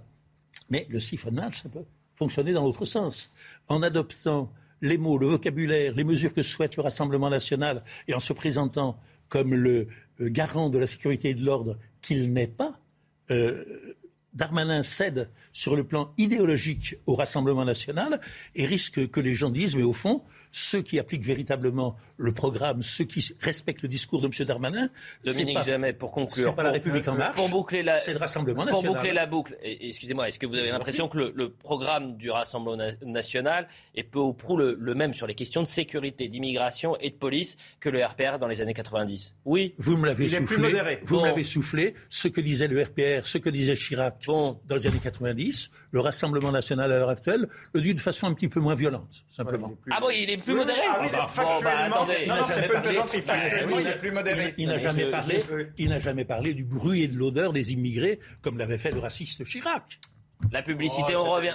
C'était une boutade. C'était ah une. Oui, enfin, ah, bah oui, mais ça n'était pas. La publicité, on revient dans un instant. Alors, plusieurs possibilités, mais comme on parle de la sécurité, et c'est très important, ce qui se passe à l'Assemblée nationale est lié avec des sujets de société qu'on vit au quotidien, et notamment en Seine-Saint-Denis. On va parler du Stade de France vers 10h15, on sera avec euh, Jacqueline Eustache-Brignot, la sénatrice, qui va nous donner les premières... Euh, euh, propositions, en tous les cas les conclusions du rapport sénatorial concernant le Stade de France. Et puis juste après la publicité, on va parler des tags dans la cité des 3000 à Aulnay-sous-Bois. Euh, vous avez des tags euh, de haine contre la police, vous avez des appels à libérer Salah Abdeslam. On va voir tout ça dans. Je suis sûr que l'Assemblée nationale va régler tout ça. Deux débats. Ah, j'ai l'impression, c'est peut-être pas deux débats qui suffiront, mais c'est quelques lois qui peuvent le permettre. Ou du moins, c'est le politique qui peut faire quelque chose. Moi, je peux rien faire. on peut juste débattre. Nous, on parle. Mais il y en a qui doivent agir. Légiférer sur les tags C'est quand même l'impression. Non, sur la sécurité. Du moins sur des sanctions. Effectivement, quand vous appelez à la haine ou à, à la mort, oui, peut-être que vous pouvez être sanctionné. La publicité. Parti la suite de l'heure des pros avec Nathan Dever, Dominique Jamais, Jean-Louis Burga et Jean-Loup Bonamy. On va parler de ce qu'il s'est passé dans la cité des 3000 dans un instant. Et puis avant la publicité, on avait cette euh, discussion autour du, du programme euh, de, euh, du Rassemblement national et on parlait également du, du RPR. Je, je, suis allé un peu fouiner pendant la pub. Je vous donne juste ça. Les états généraux du RPR-UDF sur l'immigration, on est en 1990. Fermeture des frontières, suspension de l'immigration, réserver certaines prestations sociales aux nationaux, incompatibilité entre l'islam et nos lois. Et ce qu'il y avait, c'est RPR et UDF. Et UDF, bah, bien sûr. Centriste. Et le parti centriste. Ou alors peut-être que c'était en 1990 des. Peut-être c'était des d'odieux fascistes. des odieux fascistes, voilà. Et c'était des partis qui étaient au gouvernement et qui avaient les moyens de gouverner. Ah, parce qu'on n'a pas eu les moyens de, de, de, bah, gouverner? Avec ce que vous présentez depuis ce matin, je suis vraiment très inquiet de la façon dont euh, ce pays peut être gouverné. Si l'actualité, c'est les débats de l'Assemblée mm. nationale avec trois voix par-ci, quatre voix par-là, mm. sur des sujets qui n'en sont pas, euh, je me demande comment ce pays peut, peut, avancer. Vous, connaissez mon inquiétude majeure à l'instant T, mm. c'est de faire attendre Audrey Berthaud pour euh, le rappel de l'actualité. C'est le premier échec du gouvernement Borne à l'Assemblée nationale. C'était cette nuit. Le projet de loi sanitaire sur la pandémie de Covid a été adopté, mais un article majeur a été rejeté. Cet article prévoyait la possibilité, si nécessaire, de rétablir le pass sanitaire pour les voyages depuis ou vers l'étranger. Une disposition permettant d'exiger ce pass pour les mineurs avait été rejetée un peu plus tôt. En économie, l'inflation a encore accéléré à 5,8% sur un an en juin, c'est ce qu'a indiqué euh, euh, ce matin l'INSEE, ce qui entraînera une nouvelle revalorisation automatique du SMIC de 2,01% au, au 1er août. Enfin, le 14 juillet rime avec feu d'artifice. Certaines communes n'auront pas la chance de le voir cette année. Avec la sécheresse, des départs d'incendie se multiplient, notamment dans le sud. Alors, de nombreuses municipalités ne veulent prendre aucun risque. À Paris, en revanche, il sera bien maintenu. C'est vraiment dommage qu'en France, euh, on ait euh, certaines préfectures et généraliser l'interdiction de, de tir de feu d'artifice là où on pourrait malgré tout les faire sans aucun problème. Et là, il n'y a aucun risque ici, là, sur place du Trocadéro? Non, pas plus de risques que les années passées. Euh, on n'est jamais à l'abri, effectivement, de, de, quelques scories qui retombent au sol. Mais malgré tout, les distances de sécurité sont respectées. Tous les moyens sont mis en œuvre pour éviter qu'il y ait un incident. Donc il n'y a pas plus de risques cette année que les années précédentes. Mais voilà pour le point sur euh, l'information. Revégétaliser Paris, ça deviendra dangereux. On revient sur euh, notre actualité et on est en direct avec euh, Mathieu Vallet. Bonjour Mathieu Vallet, merci d'être avec nous. Euh, je vous raconte ce qu'il se passe actuellement dans la cité des 3000 à Aulnay-sous-Bois, donc en Seine-Saint-Denis. On ira aussi parler du, du, Stade de France qui était également en Seine-Saint-Denis. À Aulnay-sous-Bois, vous avez des menaces de mort, croix gammée, haine anti-flic et appel à libérer Saleh Abdeslam. Voilà ce qu'on a pu découvrir sur les murs de la cité des 3000. Euh, comment expliquer un tel niveau de violence contre la France? Qui en sont les auteurs? On va voir le sujet d'Adrien Spiteri et on en parle juste après. À qui le tour de se suicider? Voici l'un des messages que l'on pouvait lire dimanche sur ce mur d'une cité à Aulnay-sous-Bois. Des menaces adressées aux policiers, parfois directement nommés sur les graffitis. Scandalisé de voir qu'une fois de plus, euh, on puisse mettre en, jeter en pâture euh, l'identité de, policiers, de les insulter comme ça gratuitement dans des quartiers difficiles, notamment euh, de la Seine-Saint-Denis. Et forcément, on ne peut avoir qu'une réaction de révolte quand on peut voir ce genre de tag. Des intimidations de plus en plus récurrentes dans la ville, gangrénées par les trafics, qui ne découragent pourtant pas les policiers à agir. Ce qui est nouveau depuis ces dernières années, c'est la récurrence, la fréquence de tels messages. Plus on essayera de nous décourager, de nous faire peur, euh, à ne pas venir dans des quartiers qui sont tenus par des voyous, par des délinquants, par des dealers, par des trafics en tout genre, euh, plus nous serons présents, plus nous interviendrons, plus nous agirons. Des menaces envers la mairie, des croix gammées et des appels à la libération de Salah Abdeslam figurent également sur ce mur. Une enquête a été ouverte et confiée à la sûreté territoriale. Mathieu Vallet, merci d'être euh, avec nous. D'abord, est-ce qu'on a des informations? Est-ce qu'on a réussi à, retrouver les, auteurs de ces tags? Non, pas encore. Euh, comme le disait le reportage, il y a une enquête ouverte par la Sûreté territoriale euh, de la Seine-Saint-Denis. Mais ce que je veux vous dire aujourd'hui, c'est que si on veut être concret, qu'on veut changer les choses, il faut que dans les procédures judiciaires dans lesquelles on a des procès-verbaux qui comprennent l'entête des noms des policiers, auxquels ont accès les avocats lorsque on passe dans la phase de jugement, vous savez que ces tags interviennent vraisemblablement parce qu'on est en train de juger tous ceux qui ont commis des violences urbaines et qui ont saccagé la cité d'Aulnay et la ville d'Aulnay lorsqu'il y a eu le décès d'une personne sur un refus d'obtempérer, 41 personnes interpellées. En tout cas, il y a une débat qui est très simple, c'est qu'aujourd'hui, dans les tribunaux, on a des avocats qui ont accès à des procédures judiciaires dans lesquelles on a le nom et le prénom de nos collègues et que c'est communiqué aux voyous de ces quartiers. Et que pour être sûr que les noms de nos collègues, que ce soit la sûreté territoriale qui font les enquêtes sur les murs ou des policiers de terrain qui interpellent les dealers ne soient plus sur ces murs, il faut rendre obligatoire l'anonymisation des procédures. Aujourd'hui, on peut rendre anonyme une procédure qu'uniquement si le délai encouru est de trois ans d'emprisonnement. Donc vous voyez, si demain on remplace des chiffres euh, par des, les noms par des chiffres pardon, sur les procès-verbaux, on évitera de voir le nom mal orthographié, puisqu'on voit avec l'orthographe, c'est pas le point fort de ces voyous, sur les murs de ces cités. Et puis d'une certaine manière, vous me direz pourquoi ils font ces graffitis, il bah, faut faire simple, il n'y a rien de compliqué.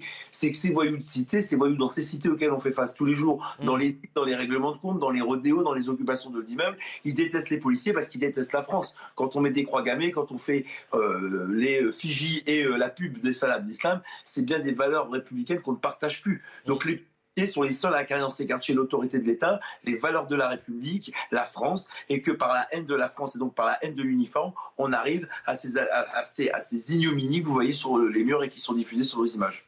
Il y a tout sur ce mur en quelque sorte. Il y a la haine de la police et donc de l'autorité, il y a l'antisémitisme avec les croix gammées, et il y a en quelque sorte l'apologie du terrorisme, puisqu'on appelle à, libérer Salah Abdeslam. Jean-Louis Bonamy, comment vous expliquez qu'on en soit arrivé à une telle situation dans certains quartiers euh, de France oh bah, Il nous faudra au moins deux heures. Bah, je vous laisse une minute pour le dire. Tout ce qui contribue, mais par exemple, là, je faisais une, une petite recherche. Euh, en fait, euh, je voulais savoir s'il y avait encore un commissariat de proximité dans la cité des 3000, et j'ai découvert qu'il avait fermé en 2017, par exemple. Hmm. Donc déjà, vous avez, moi, je, je l'ai vu, c'est-à-dire je sais bien que, par exemple, euh, dans mon enfance, euh, à Besançon, euh, il y avait beaucoup plus de postes de police de proximité. Ils ont fermé les uns après les autres et tout a été regroupé dans des gros commissariats centraux assez déconnectés du terrain. Donc ça, par exemple, c'est l'une des raisons, mais parmi des dizaines et des dizaines d'autres, la fin de l'îlotage, la fin des patrouilles à pied, la fermeture des petits commissariats,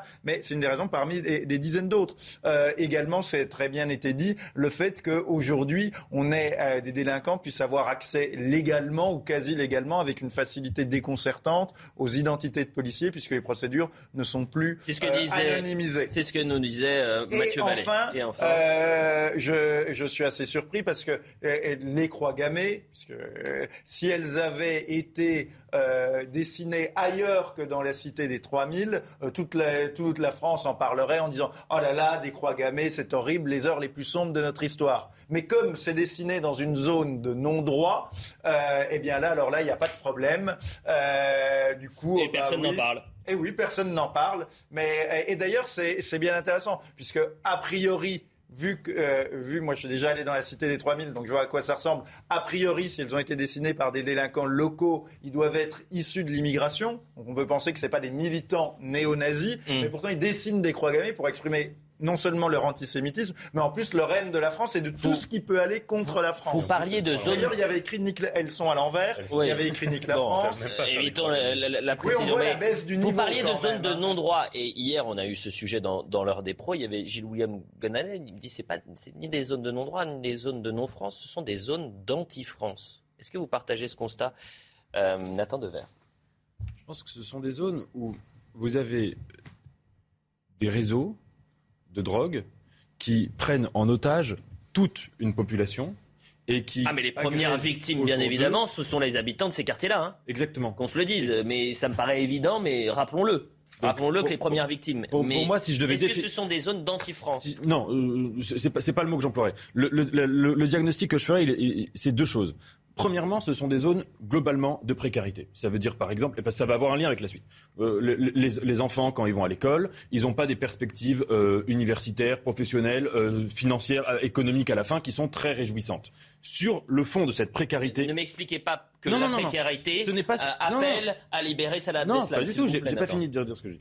Donc, sur le fond de cette précarité, vous avez la vision immédiate d'une immense richesse par le trafic de drogue. Vous avez les deux, qui, des, voitures de luxe qui côtoient euh, les halls d'immeubles mm. ou avec des, qui, dans la précarité. Donc à partir de là, le seul idéal pour un certain nombre de gens dans ces quartiers, et notamment de jeunes, parce que c'est ça qui est attirant, ce sont ces réseaux de drogue qui, sont, qui jouissent donc d'une totale impunité, puisqu'ils représentent le nec plus ultra d'une certaine vision de la société. Et à partir de là, autour de cela, s'agrège toute une, sous-culture, ou une contre-culture, ou une anti-culture, on peut presque dire, euh, qui est plus ou moins complexe, plus ou moins ramifiée, et avec, en effet, le fond islamiste qui joue un rôle très paradoxal, parce que parfois, euh, mêlé aux drogues et parfois qui est présenté comme un rempart contre la drogue et comme une manière d'en sortir. Donc tout cela, euh, c'est comme ça que je le définirais. Dominique Jamais. Zone d'anti-France ou non? Oui, bien sûr, bien sûr. Euh, rien à ajouter, enfin, ou on pourrait, comme vous le disiez, en parler pendant des dizaines d'heures à ce qui vient d'être dit. Aux portes de Paris. Hein. Je suis tout à fait d'accord. Mais on, voit se manifester, j'aborde le problème par un autre biais, on voit se manifester quelque chose dont on pensait tout d'un coup que cela appartenait au passé. Hein Dans Notre-Dame de Paris, de Victor Hugo, on voit la cour des miracles qui rosse les, les archers du guet. Et euh, il y avait un vieux fond français qui disait, bah oui, euh, quand Guignol rosse le gendarme, on est toujours du côté de Guignol, c'est marrant, etc. Mais on est devant une situation tout simplement profondément dégradée et que ne comprennent pas d'ailleurs un certain nombre de pays, de, ressortissants européens, de pays européens où cette situation n'existe pas. Tout se passe désormais dans l'esprit de beaucoup de gens, dans le langage de beaucoup de gens, euh, comme si il y avait deux camps euh, de valeur égale dans tous les sens du terme d'ailleurs, qui ont les mêmes droits. Oui, il y a des violences du côté du désordre, il y a des violences du côté de l'ordre. Les violences policières sont aussi condamnables que les violences délinquantes, que les violences criminelles. C'est ça qu'il faut faire sortir de la tête des gens. On a critiqué le préfet allemand qui va bientôt quitter ses fonctions parce qu'il avait dit, je ne sais plus qui, Madame, vous êtes dans un camp, moi je suis dans l'autre. On n'est pas du même camp. C'était place d'Italie pendant les Gilets jaunes. Il était en effet du camp de l'ordre, du camp des forces de l'ordre. Et à l'heure actuelle, il y a des gens qui trouvent normal, qui trouvent euh, tolérable que le geste se joigne à la parole et que les violences délinquantes soient mises sur le même pied, sur le même plan que les violences policières, qu'elles soient réelles ou qu'elles ne, soient, qu'elles ne le soient pas. Et il y a une aspiration profonde, je le crois, d'une majorité de Français, quand même, pour le retour à l'ordre, qu'on l'appelle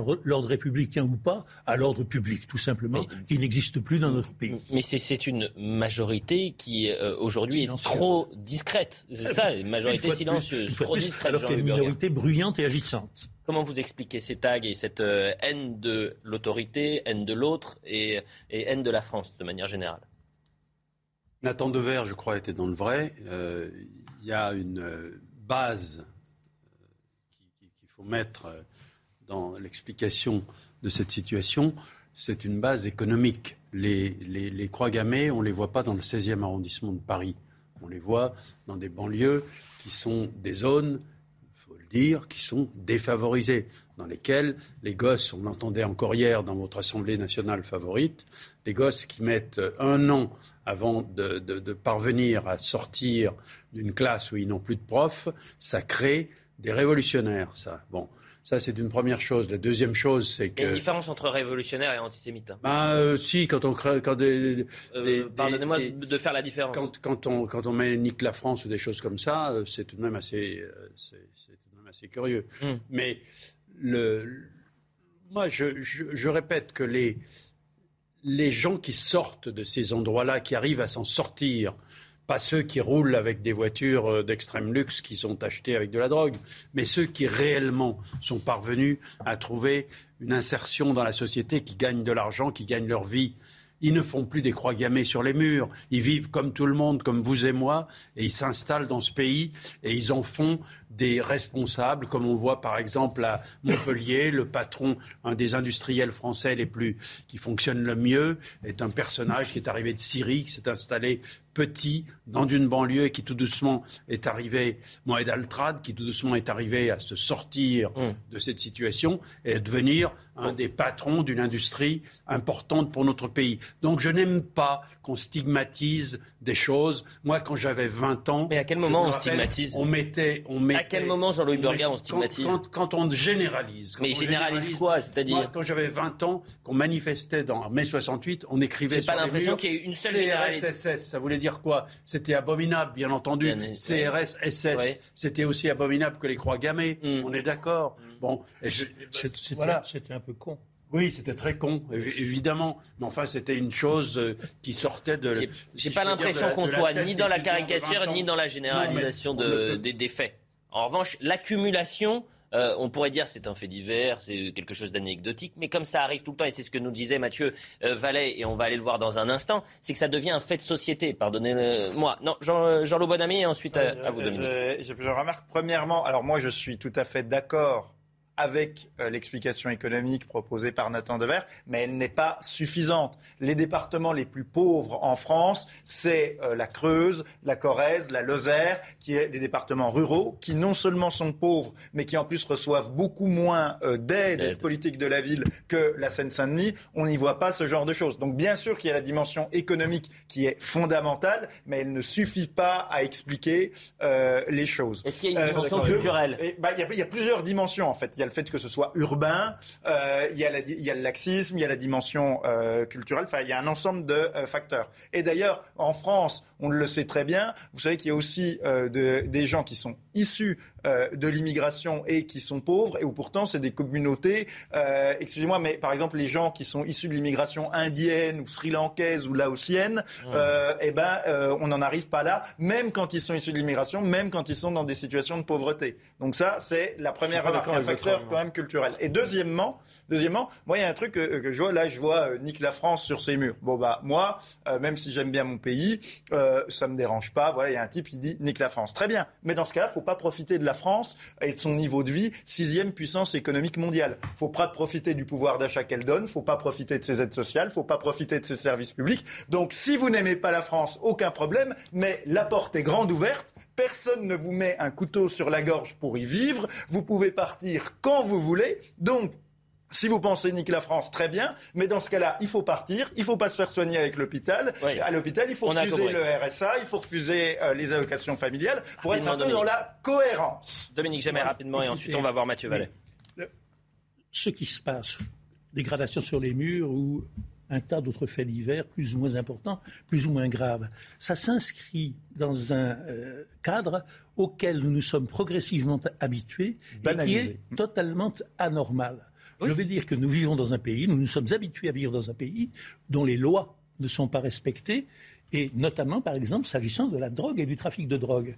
À tort ou à raison, nous sommes dans un pays où le trafic et même, dans une certaine mesure, la consommation des diverses drogues sont interdits, justiciables de passage devant les tribunaux et pour les trafiquants de condamnations extrêmement graves. Or, nous savons que d'autre part, 250 000 personnes vivent tranquillement ou relativement tranquillement de ce trafic de Grâce aux clients. Et que, bien, bien, entendu, mais que cela assure euh, une base économique à la vie des cités. C'est-à-dire que nous sommes habitués tous les jours que Dieu fait, de l'aube au crépuscule mmh. à vivre dans un pays où la loi n'est pas appliquée. C'est euh, une cause de démoralisation profonde mmh. et l'une des racines, parmi d'autres naturellement, de la situation extrêmement dégradée où nous sommes tombés progressivement. Mathieu Vallet, euh, c'est très intéressant ce que disait Dominique Jamais, c'est-à-dire que euh, si avant l'extrême violence, la haine de l'autre pouvait être l'exception, on a c'est le danger, c'est que ça devienne en quelque sorte la norme et qu'on n'arrive pas à trouver une réponse à cela. Est-ce que vous vivez également, cette, vous avez cette sensation-là sur le terrain? Bah, Je vais vous faire simple en fait. Le risque, c'est pas tant qu'on ait ces inscriptions sur les murs qui finalement, si se limité uniquement à des écrits, à des mots sans effet derrière, ça vaudrait pas grand-chose hormis de faire du buzz. Euh, il ne faut pas oublier qu'en juin 2016, on a Larossi Abala qui venait d'une cité des Mureaux, donc un voyou de cité qui faisait des infractions de droit commun, qui avait côtoyé Jean-Baptiste Salva, ce commandant de police qui a été égorgé devant son domicile, et sa femme ensuite, Jessica Schneider, qui a été égorgée devant son enfant, qui s'est traduit en fait par des actes. Le risque, c'est que demain, de ces écrits, il y a un passage à l'acte d'un de ces voyous qui bascule en fait de voyous du quotidien à barbare du quotidien. C'est ça aujourd'hui le risque et l'appréhension des policiers. C'est qu'au-delà de s'en prendre à leur personne, que ce soit par des insultes, par des crachats, par des outrages, par des violences quotidiennes que nos collègues subissent, et quoi qu'il en passe et quoi qu'il en coûte, ils retournent le terrain, c'est qu'on s'en prenne à leur famille, comme c'est le cas de plus en plus. Et c'est ça aujourd'hui l'appréhension. On n'est pas sur une vue de l'esprit. Et pardon, je vais aussi faire très court. Malheureusement, pour certains détracteurs, moi, je viens d'une cité. Euh, moi, ma mère, elle vivait pas sur l'or et on n'était pas Crésus. Et pour autant, on n'insultait pas les policiers. Moi, je marquais pas sur les murs des croix gammées ou j'insultais pas les policiers. Je les respectais parce que c'est eux qui nous protégeaient. Ce sont eux qui m'ont transmis le virus de la police, à savoir d'être policier aujourd'hui. Donc, moi, je crois que j'ai la chance d'être dans un magnifique pays qui est la France, qui permet, comme l'a dit votre intervenant, d'avoir un système de santé gratuit, une école gratuite, une promotion sociale gratuite, ce que aucun autre pays au monde ne permet. Donc la solution du misérabilisme et de la pauvreté en justification des violences, des propos ou des comportements, je trouve que c'est de la lâcheté. On a besoin de discours de gens qui réussissent et pas de lâches qui sont dans le sud, dans les bolides, dans les kalachnikovs et dans des clips de rap stigmatisants dans lesquels la France et les Français ne se reconnaissent absolument pas et en premier lieu la majorité silencieuse de ces quartiers qu'on défend et qu'on protège. Nathan Devers très intéressant ce que dit Mathieu Vallet parce que moi j'étais pas d'accord avec votre argument tout à l'heure quand vous disiez il y a des départements, euh, je ne sais plus lesquels vous citiez, bah, la Creuse, où, où, il y a de, de, la précarité ou, ou, qui sont défavorisés, mais on n'a pas de la délinquance. Euh, euh, je pense que à part en tout cas pas de la délinquance de ce type. Oui, pas de la délinquance de ce type-là, bien sûr. Je pense qu'à part Victor Hugo, il y a aucun et qui n'était pas sociologue d'ailleurs, mais il y a aucun sociologue qui viendrait dire que la délinquance découle directement euh, du fait que dans un quartier, euh, on va avoir des, situations de gens défavorisés et euh, un, état économique globalement négatif. Ce qui, à mon avis, est plutôt cause de délinquance, c'est pas la pauvreté en soi. C'est la représentation de la richesse en contexte de pauvreté. Et là, Mathieu Vallet citait les clips de rap. C'est-à-dire que, et on pourrait élargir d'ailleurs, mais dans ces quartiers-là, ce qui se passe, c'est qu'il y a de la pauvreté, et qu'il y a représentation d'une immense richesse. Des gens qui gagnent des centaines de milliers d'euros par mois vous n'avez pas ça dans la Creuse. Vous n'avez pas des gens qui, défilent en voiture de luxe, qui, ont des vêtements de luxe, qui, qui sont, euh, qui, sont euh, euh, qui gagnent plus d'argent que des millionnaires du jour au lendemain sans le moindre effort.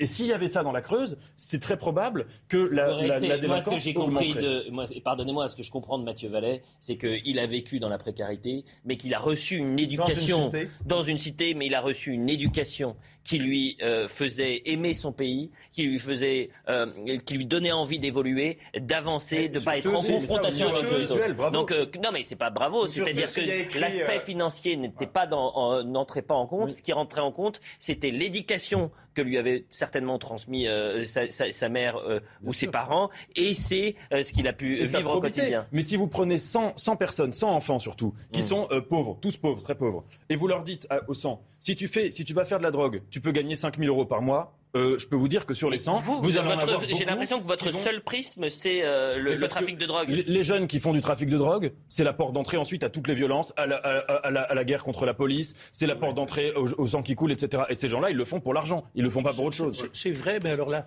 cela s'inscrit aussi dans un ensemble plus vaste et au fond beaucoup plus grave encore, euh, celui de la transformation d'une société où ça n'est ni la science, ni la culture, ni l'éducation qui sont les qui font rêver les gens et euh, qui sont euh, euh, des ensembles qui sont occupés par des gens que l'on envie et que l'on admire, mmh. on est dans une société où l'argent et l'argent facile est évidemment beaucoup plus admiré et encensé que dans la société tout à fait différente où les hussards noirs de la République enseignaient d'autres valeurs que celles qui consistent à gagner de l'argent en vendant du hashish. S'il y a écrit Libérer Salah Abdel-Sam, c'est peut-être qu'il y a quand même une petite base idéologico-culturelle. Bien sûr, bien sûr. La publicité, on revient dans un instant. On continuera euh, de parler de, Saint-Denis, mais cette fois-ci du Stade de France, puisque le rapport sénatorial va euh, rendre, être rendu dans la, dans la matinée. On sera avec Jacqueline Eustache-Brignot. Euh, on va essayer de comprendre ce qu'il s'est passé, du moins ce que présente ce, rapport. On remercie Mathieu Vallée pour, pour ce témoignage et cet éclairage concernant Aulnay-sous-Bois. Et puis, c'est l'occasion de, saluer évidemment les, forces de l'ordre. Demain, c'est le 14 juillet, défilé militaire, donc saluer également les, militaires. La pub. L'été, l'heure des pros, c'est jusqu'à 11h. On joue les prolongations. A tout de suite. À la suite de l'heure des pros, on est ensemble jusqu'à 11h euh, et ça durera tout l'été, 9h, 11h, l'heure des pros. Voilà le nouvel horaire avec Nathan Dever, Dominique Jamais, Jean-Louis Burga et Jean-Loup Bonamy. On parlera du Stade de France, le rapport euh, sénatorial qui sera rendu dans quelques instants. Mais avant cela, On fera un point aussi sur euh, la phrase de Emmanuel Macron hier, ça m'en touche une sans faire bouger l'autre. Non, il n'a pas dit ça. Ça m'en touche une sans faire sans faire bouger, sans bouger l'autre, sans bouger l'autre. Il, même, il, a, il a voulu faire du Jacques Chirac, il a mais c'est un peu imitation. Trop. Bon, il a raté son imitation. On, un point sur l'actu et on voit cette séquence juste après. Gérald Darmanin a répondu aux, questions du journal Le Progrès. Le ministre de l'Intérieur annonce des contrôles renforcés cet été. 25 000 policiers et gendarmes seront mobilisés chaque week-end selon lui. Un permis probatoire limité à la semaine est également en projet, comme la fin de la perte de points pour les petits excès de vitesse de moins de 5 km à l'heure. 18 mois de prison ferme pour l'un des agresseurs du chauffeur de bus à Épinay-sur-Seine. L'audience de comparution immédiate a eu lieu hier au tribunal de Bobigny. L'homme de 21 ans a été condamné à une peine de deux ans de prison, dont six mois avec sursis.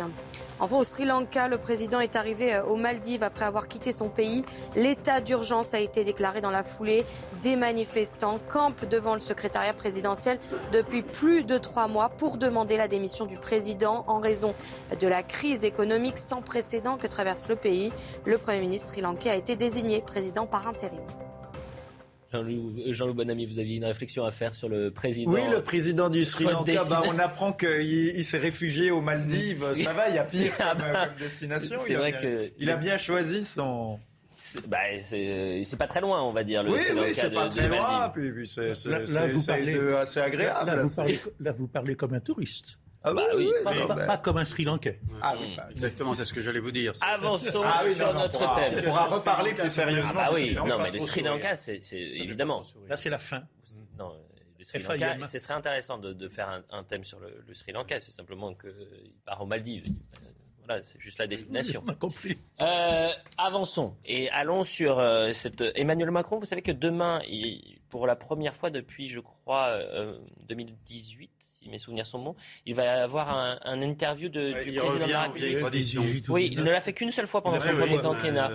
C'était des les quelques présidents ont décidé de casser l'assiette des, des, des précédents. Ouais. Emmanuel Macron faisait partie et puis il revient sur un moment qui est important pour tous les Français. Je pense que c'est une bonne chose de continuer à prendre la fête nationale comme une sorte de monument dans, mm. lequel le président parle d'une façon solennelle et un peu plus solennelle que. Il revient aux bases. Un peu plus solennel qu'avec. Emmanuel Macron veut rompre avec son prédécesseur. Vous savez, ce président qui a très mal gouverné la France de 2017 à 2022. Emmanuel Macron, élu en 2022, n'a rien à voir avec ce prédécesseur. Il va faire tout le contraire et tout va très bien se passer. Et il a essayé de, de nous renvoyer à un autre président hier, Emmanuel Macron. Pardon, et ça n'est pas son genre de profiter du fête nationale pour faire de la politique. Non, jamais. Emmanuel Macron la joue comme euh, Jacques Chirac pour la première fois. Il a réagi à cette euh, affaire des Uber Files, une enquête journaliste qui mettrait en lumière ces liens. On en a parlé depuis le début de la semaine avec la société américaine Uber, euh, lorsqu'il était ministre de l'économie entre 2014 et 2016. et il a réagi pour la première fois donc hier après-midi. Il a eu cette expression, ça m'en touche une sans faire bouger l'autre. Sans bouger l'autre. On va voir la séquence. il a mal respecté le. Il l'a mal respecté. Bon, on va voir ce qu'il ce a dit euh, Emmanuel Macron et vous allez me dire si sur la forme ça vous dérange et si sur le fond il n'a pas un peu raison. Je, conçois tout à fait qu'il veuille s'attaquer à ma pomme. Ça fait cinq ans et demi, je suis habitué.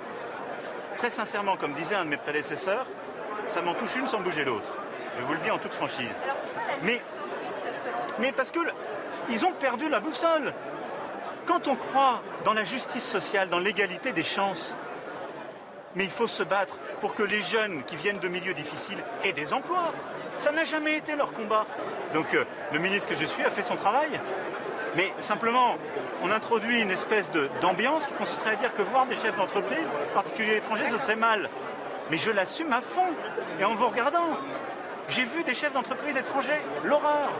Je les ai vus, ça a toujours été officiel, avec des collaborateurs. J'en suis fier. S'ils ont créé des emplois en France, suis, je suis hyper fier de cela. Et vous savez quoi? Je le referai demain et après-demain. Bon, est-ce que sur la forme d'abord, est-ce que ça vous dérange? Est-ce que ça vous choque? Euh, Ça m'en touche une sans faire bouger l'autre. Sur la forme d'abord, euh, le général de Gaulle avait été longtemps militaire, et même militaire de carrière. Il était grossier comme un cuirassier, comme un soudard, dans le privé, dans les coulisses, chez les siens, loin des caméras, loin des micros.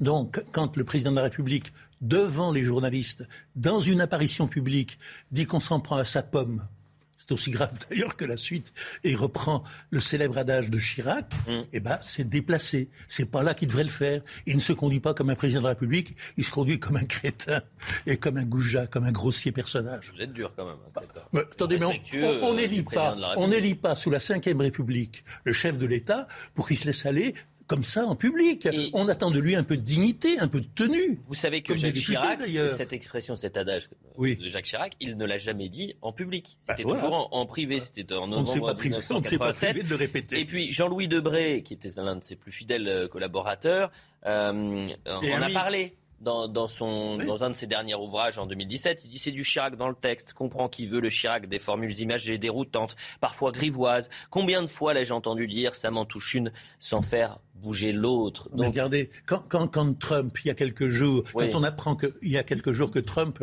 le jour de l'invasion du Capitole, a dit Je suis quand même le putain de président.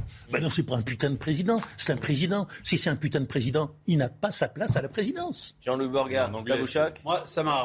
C'est vulgaire ça m'a rappelé une émission que j'avais faite avec Jacques Chirac, où j'avais interviewé Jacques Chirac dans cette euh, maison en Canal+, au début de Canal+.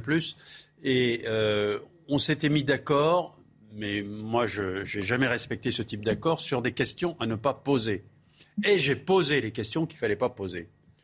Et à la sortie du studio, m'attendait euh, Jacques Chirac, un responsable de Canal+, je crois que c'était M. Rousse-Pierre Rousselet, André Rousselet, pardon, et, M. Baudouin, qui était le porte-parole de Jacques Chirac. J'ai pris une rouste de Jacques Chirac, en tête-à-tête, comme ça, avec des expressions que j'oserais tout juste vous répéter, sauf que c'était en tête-à-tête c'était en tête à tête dans un couloir et hmm. que si personne ne le répète, euh, personne ne le sait. Ce que je n'aime pas, c'est effectivement ce que vient de dire Dominique Jamais, c'est qu'un président de la République, on l'a dit à propos de son prédécesseur, ne devrait pas parler comme ça. Le ah. président de la République, je, vous m'accusez à plusieurs reprises d'être macroniste. Je, je, je, suis désespéré par la communication d'Emmanuel Macron depuis le début depuis le début. Je n'ai jamais compris si qui réfléchissait avec. D'ailleurs, ils ont été nombreux à se succéder pour réfléchir à sa communication.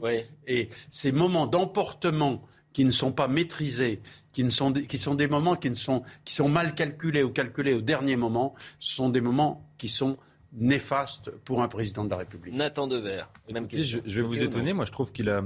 D'abord, je trouve qu'il est plus lisible et plus, plus clair quand il parle de manière euh, euh, en disant ce qu'il a dans les tripes. Hein. Euh, et je trouve que sur le fond, il a raison. C'est-à-dire qu'il réagit, cette affaire Uber, moi je suis, je suis totalement opposé à la vision qu'Emmanuel Macron a de l'ubérisation. Totalement opposé. Et quand dans la phrase, il dit que l'ubérisation, c'est la justice sociale, c'est une phrase délirante. Mais cette histoire de Uber Fields, personnellement, je n'ai rien appris.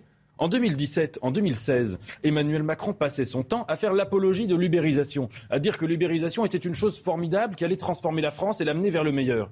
Bah, il est évident qu'un ministre de l'économie qui fait l'apologie de l'ubérisation, il allait être en lien avec les patrons d'Uber. Non, mais sur la forme, j'aimerais bien qu'un jeune de votre âge nous dise comment il voit l'expression du président de la République dans cette situation. Moi, je nous, le vois. Nous, Dominique Jamais, on a une vision différente, peut-être.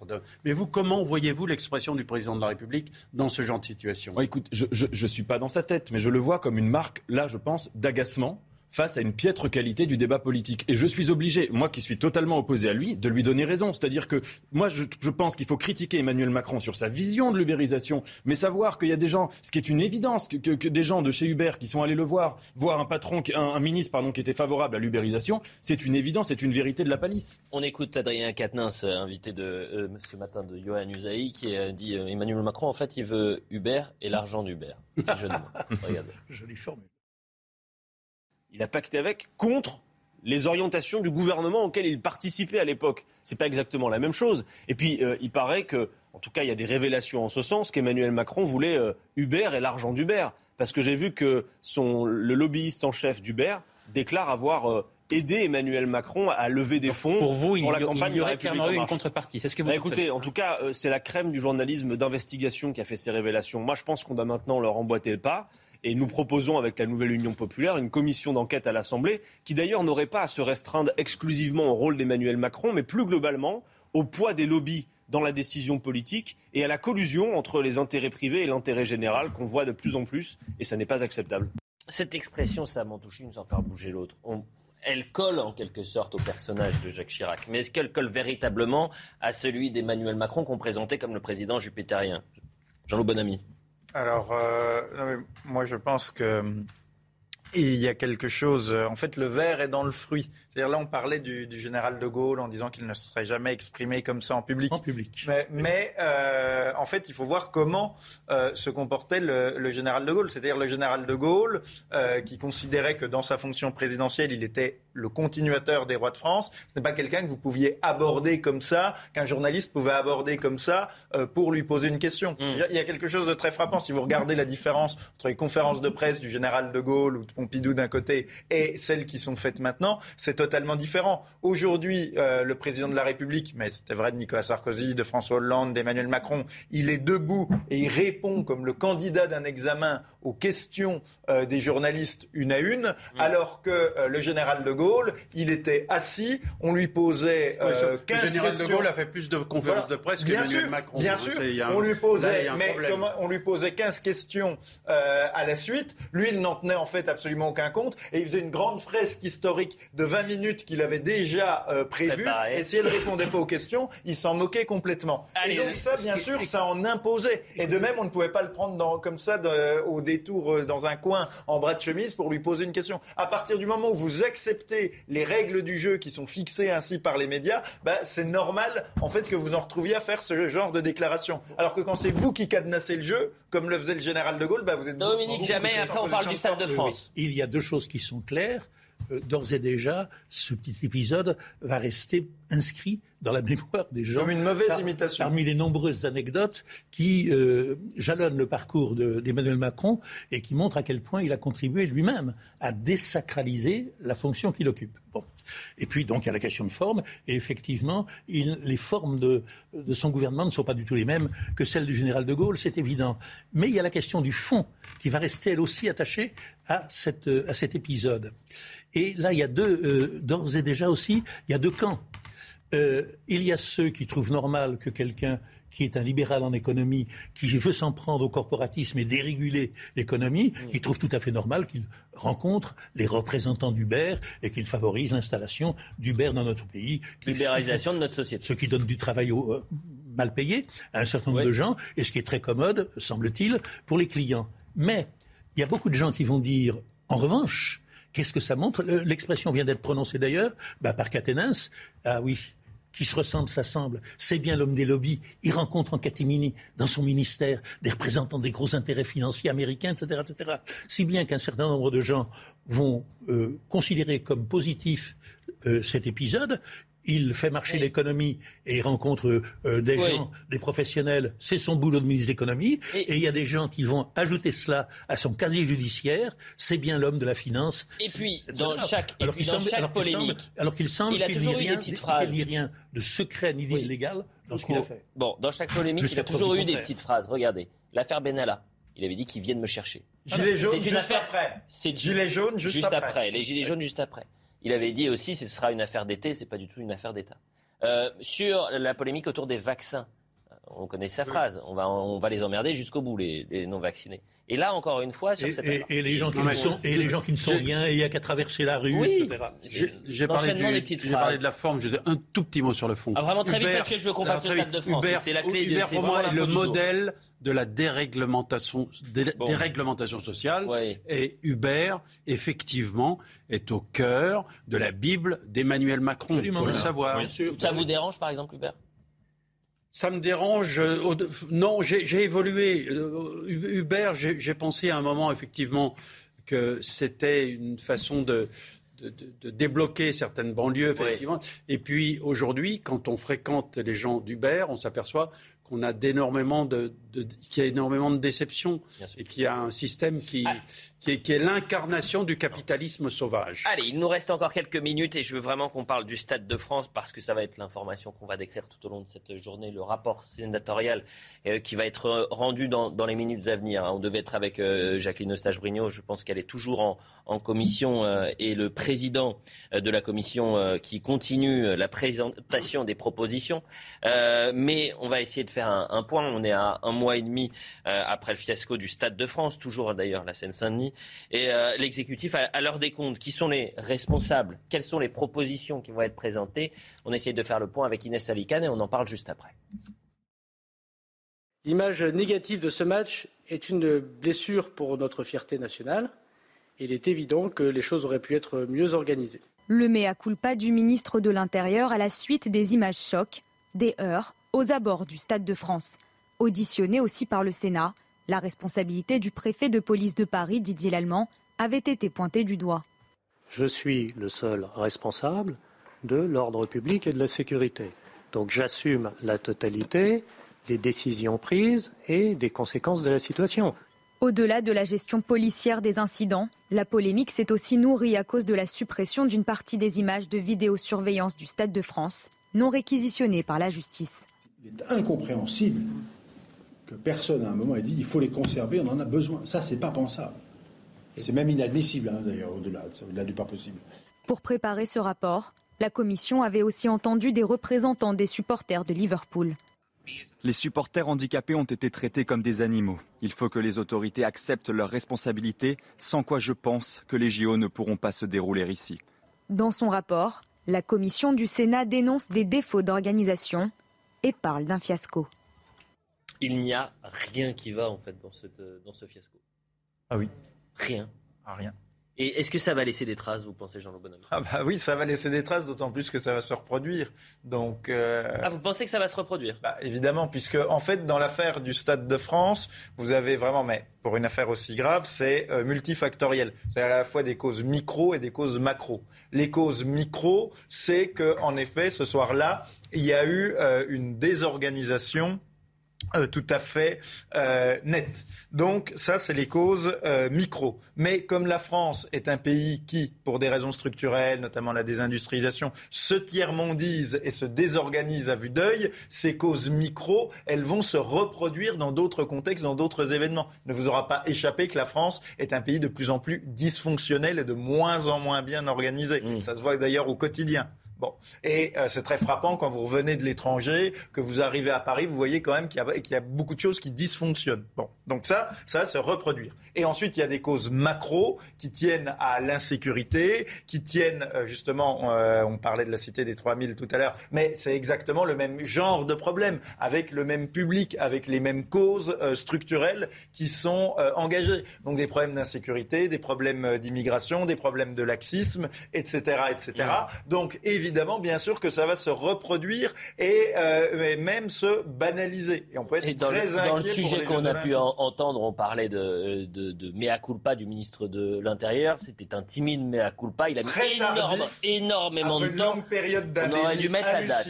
Bien évidemment, on aurait dû mettre la date parce que le problème euh, au soir de la finale de Ligue des Champions, je vous rappelle que c'était les faux billets et c'était les supporters anglais qui avaient trop bu. Les victimes. Qui avaient trop bu. Il a accusé les victimes. Il y, a, deux choses bien différentes l'une de l'autre. Le fiasco total des forces de l'ordre, de l'organisation de cette euh, journée, euh, c'est une chose. Et euh, à trois mois de sa retraite, en, loyal aux fonctionnaires, le préfet allemand se fait le bouc émissaire. Je suis le seul responsable, rien au-dessus, donc pas le ministre de l'Intérieur. Mais ça, c'est l'aspect factuel de cette journée. Et en effet, on verra bien si ce type d'événement est appelé à se reproduire ou pas. Mais en revanche, la fable ou les fables, le tissu de mensonges dans lequel s'est complètement empêtré euh, Gérald, Darmanin et euh, publiquement à plusieurs reprises, en rectifiant peu à peu ses mensonges, en gommant, en essayant d'arriver à, un discours qu'il dédouanerait, etc.